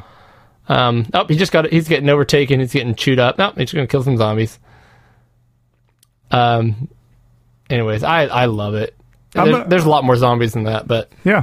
I'll check it out. That sounds like it's, it'd be a lot of fun. it is a lot of fun. Eric, Yeah. I'm sorry to mention Oh, we could do honorable mentions. that's the end of six good games. We should do some honorable mentions. Yeah, because you wrote them down here and you had I- a ton of them. I wrote a ton. I'm gonna go quick. yeah, let's do it quick. A lot of them are because we've already talked about them. Okay. as everyone on the show probably knows, if they've listened for a long time, I love Resident Evil 4, one Yep. of my top five favorite games of all time. Yep. That's got to be in there. Uh, my favorite Commodore 64 game of all time, Guns and Ghosts. So this almost came up on my main list because of- once I looked up that I looked up C64 zombies and that was a game that came out. I was like, yeah, there were zombies in that. Oh, yeah. They grew up from the ground twice, So- all over, every level. So I almost picked that one, and it, and it- But that we is talked about it, which is why I didn't pick it. that's probably one of uh, like a top ten C64 game of all time for me. So I mean, I love that. For me, it's number one. yeah, it is Guns and number Ghosts one. is awesome. Okay, keep We've going. already discussed this show. This I think you picked it in a previous episode, but Zombies Ate My Neighbors Oh yeah, that's a great one. on Super Nintendo and or Genesis. yep, both great. Although I prefer Super Nintendo. Super Nintendo just because the controller Same here. is easier to get to the buttons. Yep, Uh, let me jump over here. Fallout 3, yep, there's ghouls you talk through. They- They've all been now they aren't dead because they're they died necessarily and rose again. They're they've been irradiated. right. They're they're like mutated zombies, but they're zombies. Yep, Some are good, some are bad.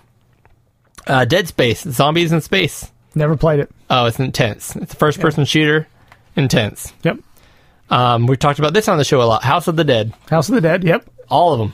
One, two, three, even four. And then what's that on? Overkill came out. House of the Dead, the original one was um, primarily just the arcade game with light guns. Oh yeah, yeah. That's right. that's yeah, right. yeah. That's right. Now I. And then on remember. Wii, Yeah. I have House of the Dead. Well, I had it on Genesis, or Yeah. I'm sorry, on a Dreamcast two. Yeah. we had a two and three combo pack, and these are all arcade games primarily. But Yeah, yeah, yeah. And then four came out. It's called Overkill. Yeah. on the Wii. Okay. And then there's one that came out called Number Five too. I, it, there's a lot of them.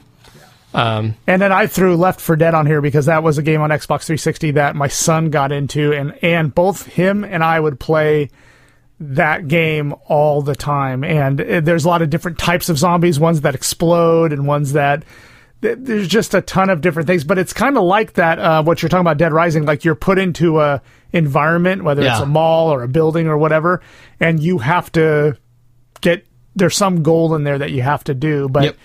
he still has a poster on his wall from it. I mean, he That's went cool. through a he went through a phase where he loved that game, like absolutely loved it. Yeah, I've, I had somebody get into that, and that was a big online game too. It was a big online game. Yep. Um, and then the last one, this was on PlayStation 3. Okay. It's a game we got for free because the network went down for like two weeks. Okay, so, So they when it just came back on, they gave like free games out. give you a little freebie. And I don't think a lot of people chose this, but it's a twin stick shooter called Dead Nation. Oh, And it, it well, it's, it's exactly what it sounds like. I love Twin Stick. Twin stick shooter. Yeah. Um, kind of old school gameplay, isometric kind of a view. And there's zombies, and you're blowing them up, and a huge horde will come at you. So you shoot the car next to them. The car catches fire, blows up, kills them all. Yeah. It's just something fun about destroying that many things at Yeah. once. Did, yeah, I think I played that one before. Yeah, very cool. Right on. Eric, that is six good games. And That's a show. that's a show. That's great. We thank you for hanging out with us uh, for this first episode in October. Yeah. We will have another episode here, and uh, I promise you it'll be less than three hours, Eric. uh, coming out October 31st, in which we will uh, catch up, talk about everything Eric and I and Tim Drew, our buddy from over the seas, Yep. uh, have been up to. We've been up to a lot. Um, there will also be, uh, I believe, an episode of Cody's Corner in there. Oh yeah. Um, and we will be covering our Battle of the Systems, where we fight two games versus each other. Yes. And this year, Tim picked, um, this year, this episode, Yeah. Tim picked snowboarding games. Yeah. I think mostly because he wanted an excuse to play SSX Tricky. Sure. Yeah. But we're playing SSX Tricky on the PlayStation 2 Yep. versus Rippin' Riders on Dreamcast. otherwise known as Cool Borders. Cool Across Borders the pond. Burn in Japan. Oh, that's specific. That's Not what Cool it- Borders. Cool Borders Burn. That's what it was called in Japan because I, did- I did my research. That's what my kids say when you say something about Yeah. someone. Oh, you just got roasted. Yeah. That's a burn. Yeah. It's intense. All right, guys. I think there's nothing else to say. Uh, we'll see you guys in two weeks. Eric and I will uh, record in like 15 minutes. That's right. Get some more beers in us. That's right. Um, we want to thank the Amigos Retro Net Gaming Network, Yep. which I'm never going to remember how to say correctly. Our boy Flack O'Hara at Sprite Castle. Yep. Uh, Brent over there at uh, ARG Presents, Yes. throwing down all kinds of Brent and crazy Aaron, stuff. And yeah. I guess Neil is part of the network now because Neil. of the. Yes. And uh, that's uh, this week in retro Yes, absolutely. with uh, Neil from Retro Man Cave, right? Um, Which, which, which that show has real news. that's right. They have Not real just us time talking news. about that's news Right. from a month ago. Correct. Awesome, guys. Thank you so much. Uh, we're going to get cracking on the next episode. But for you guys, we're going to say ta da. And always remember It's, dangerous to go alone.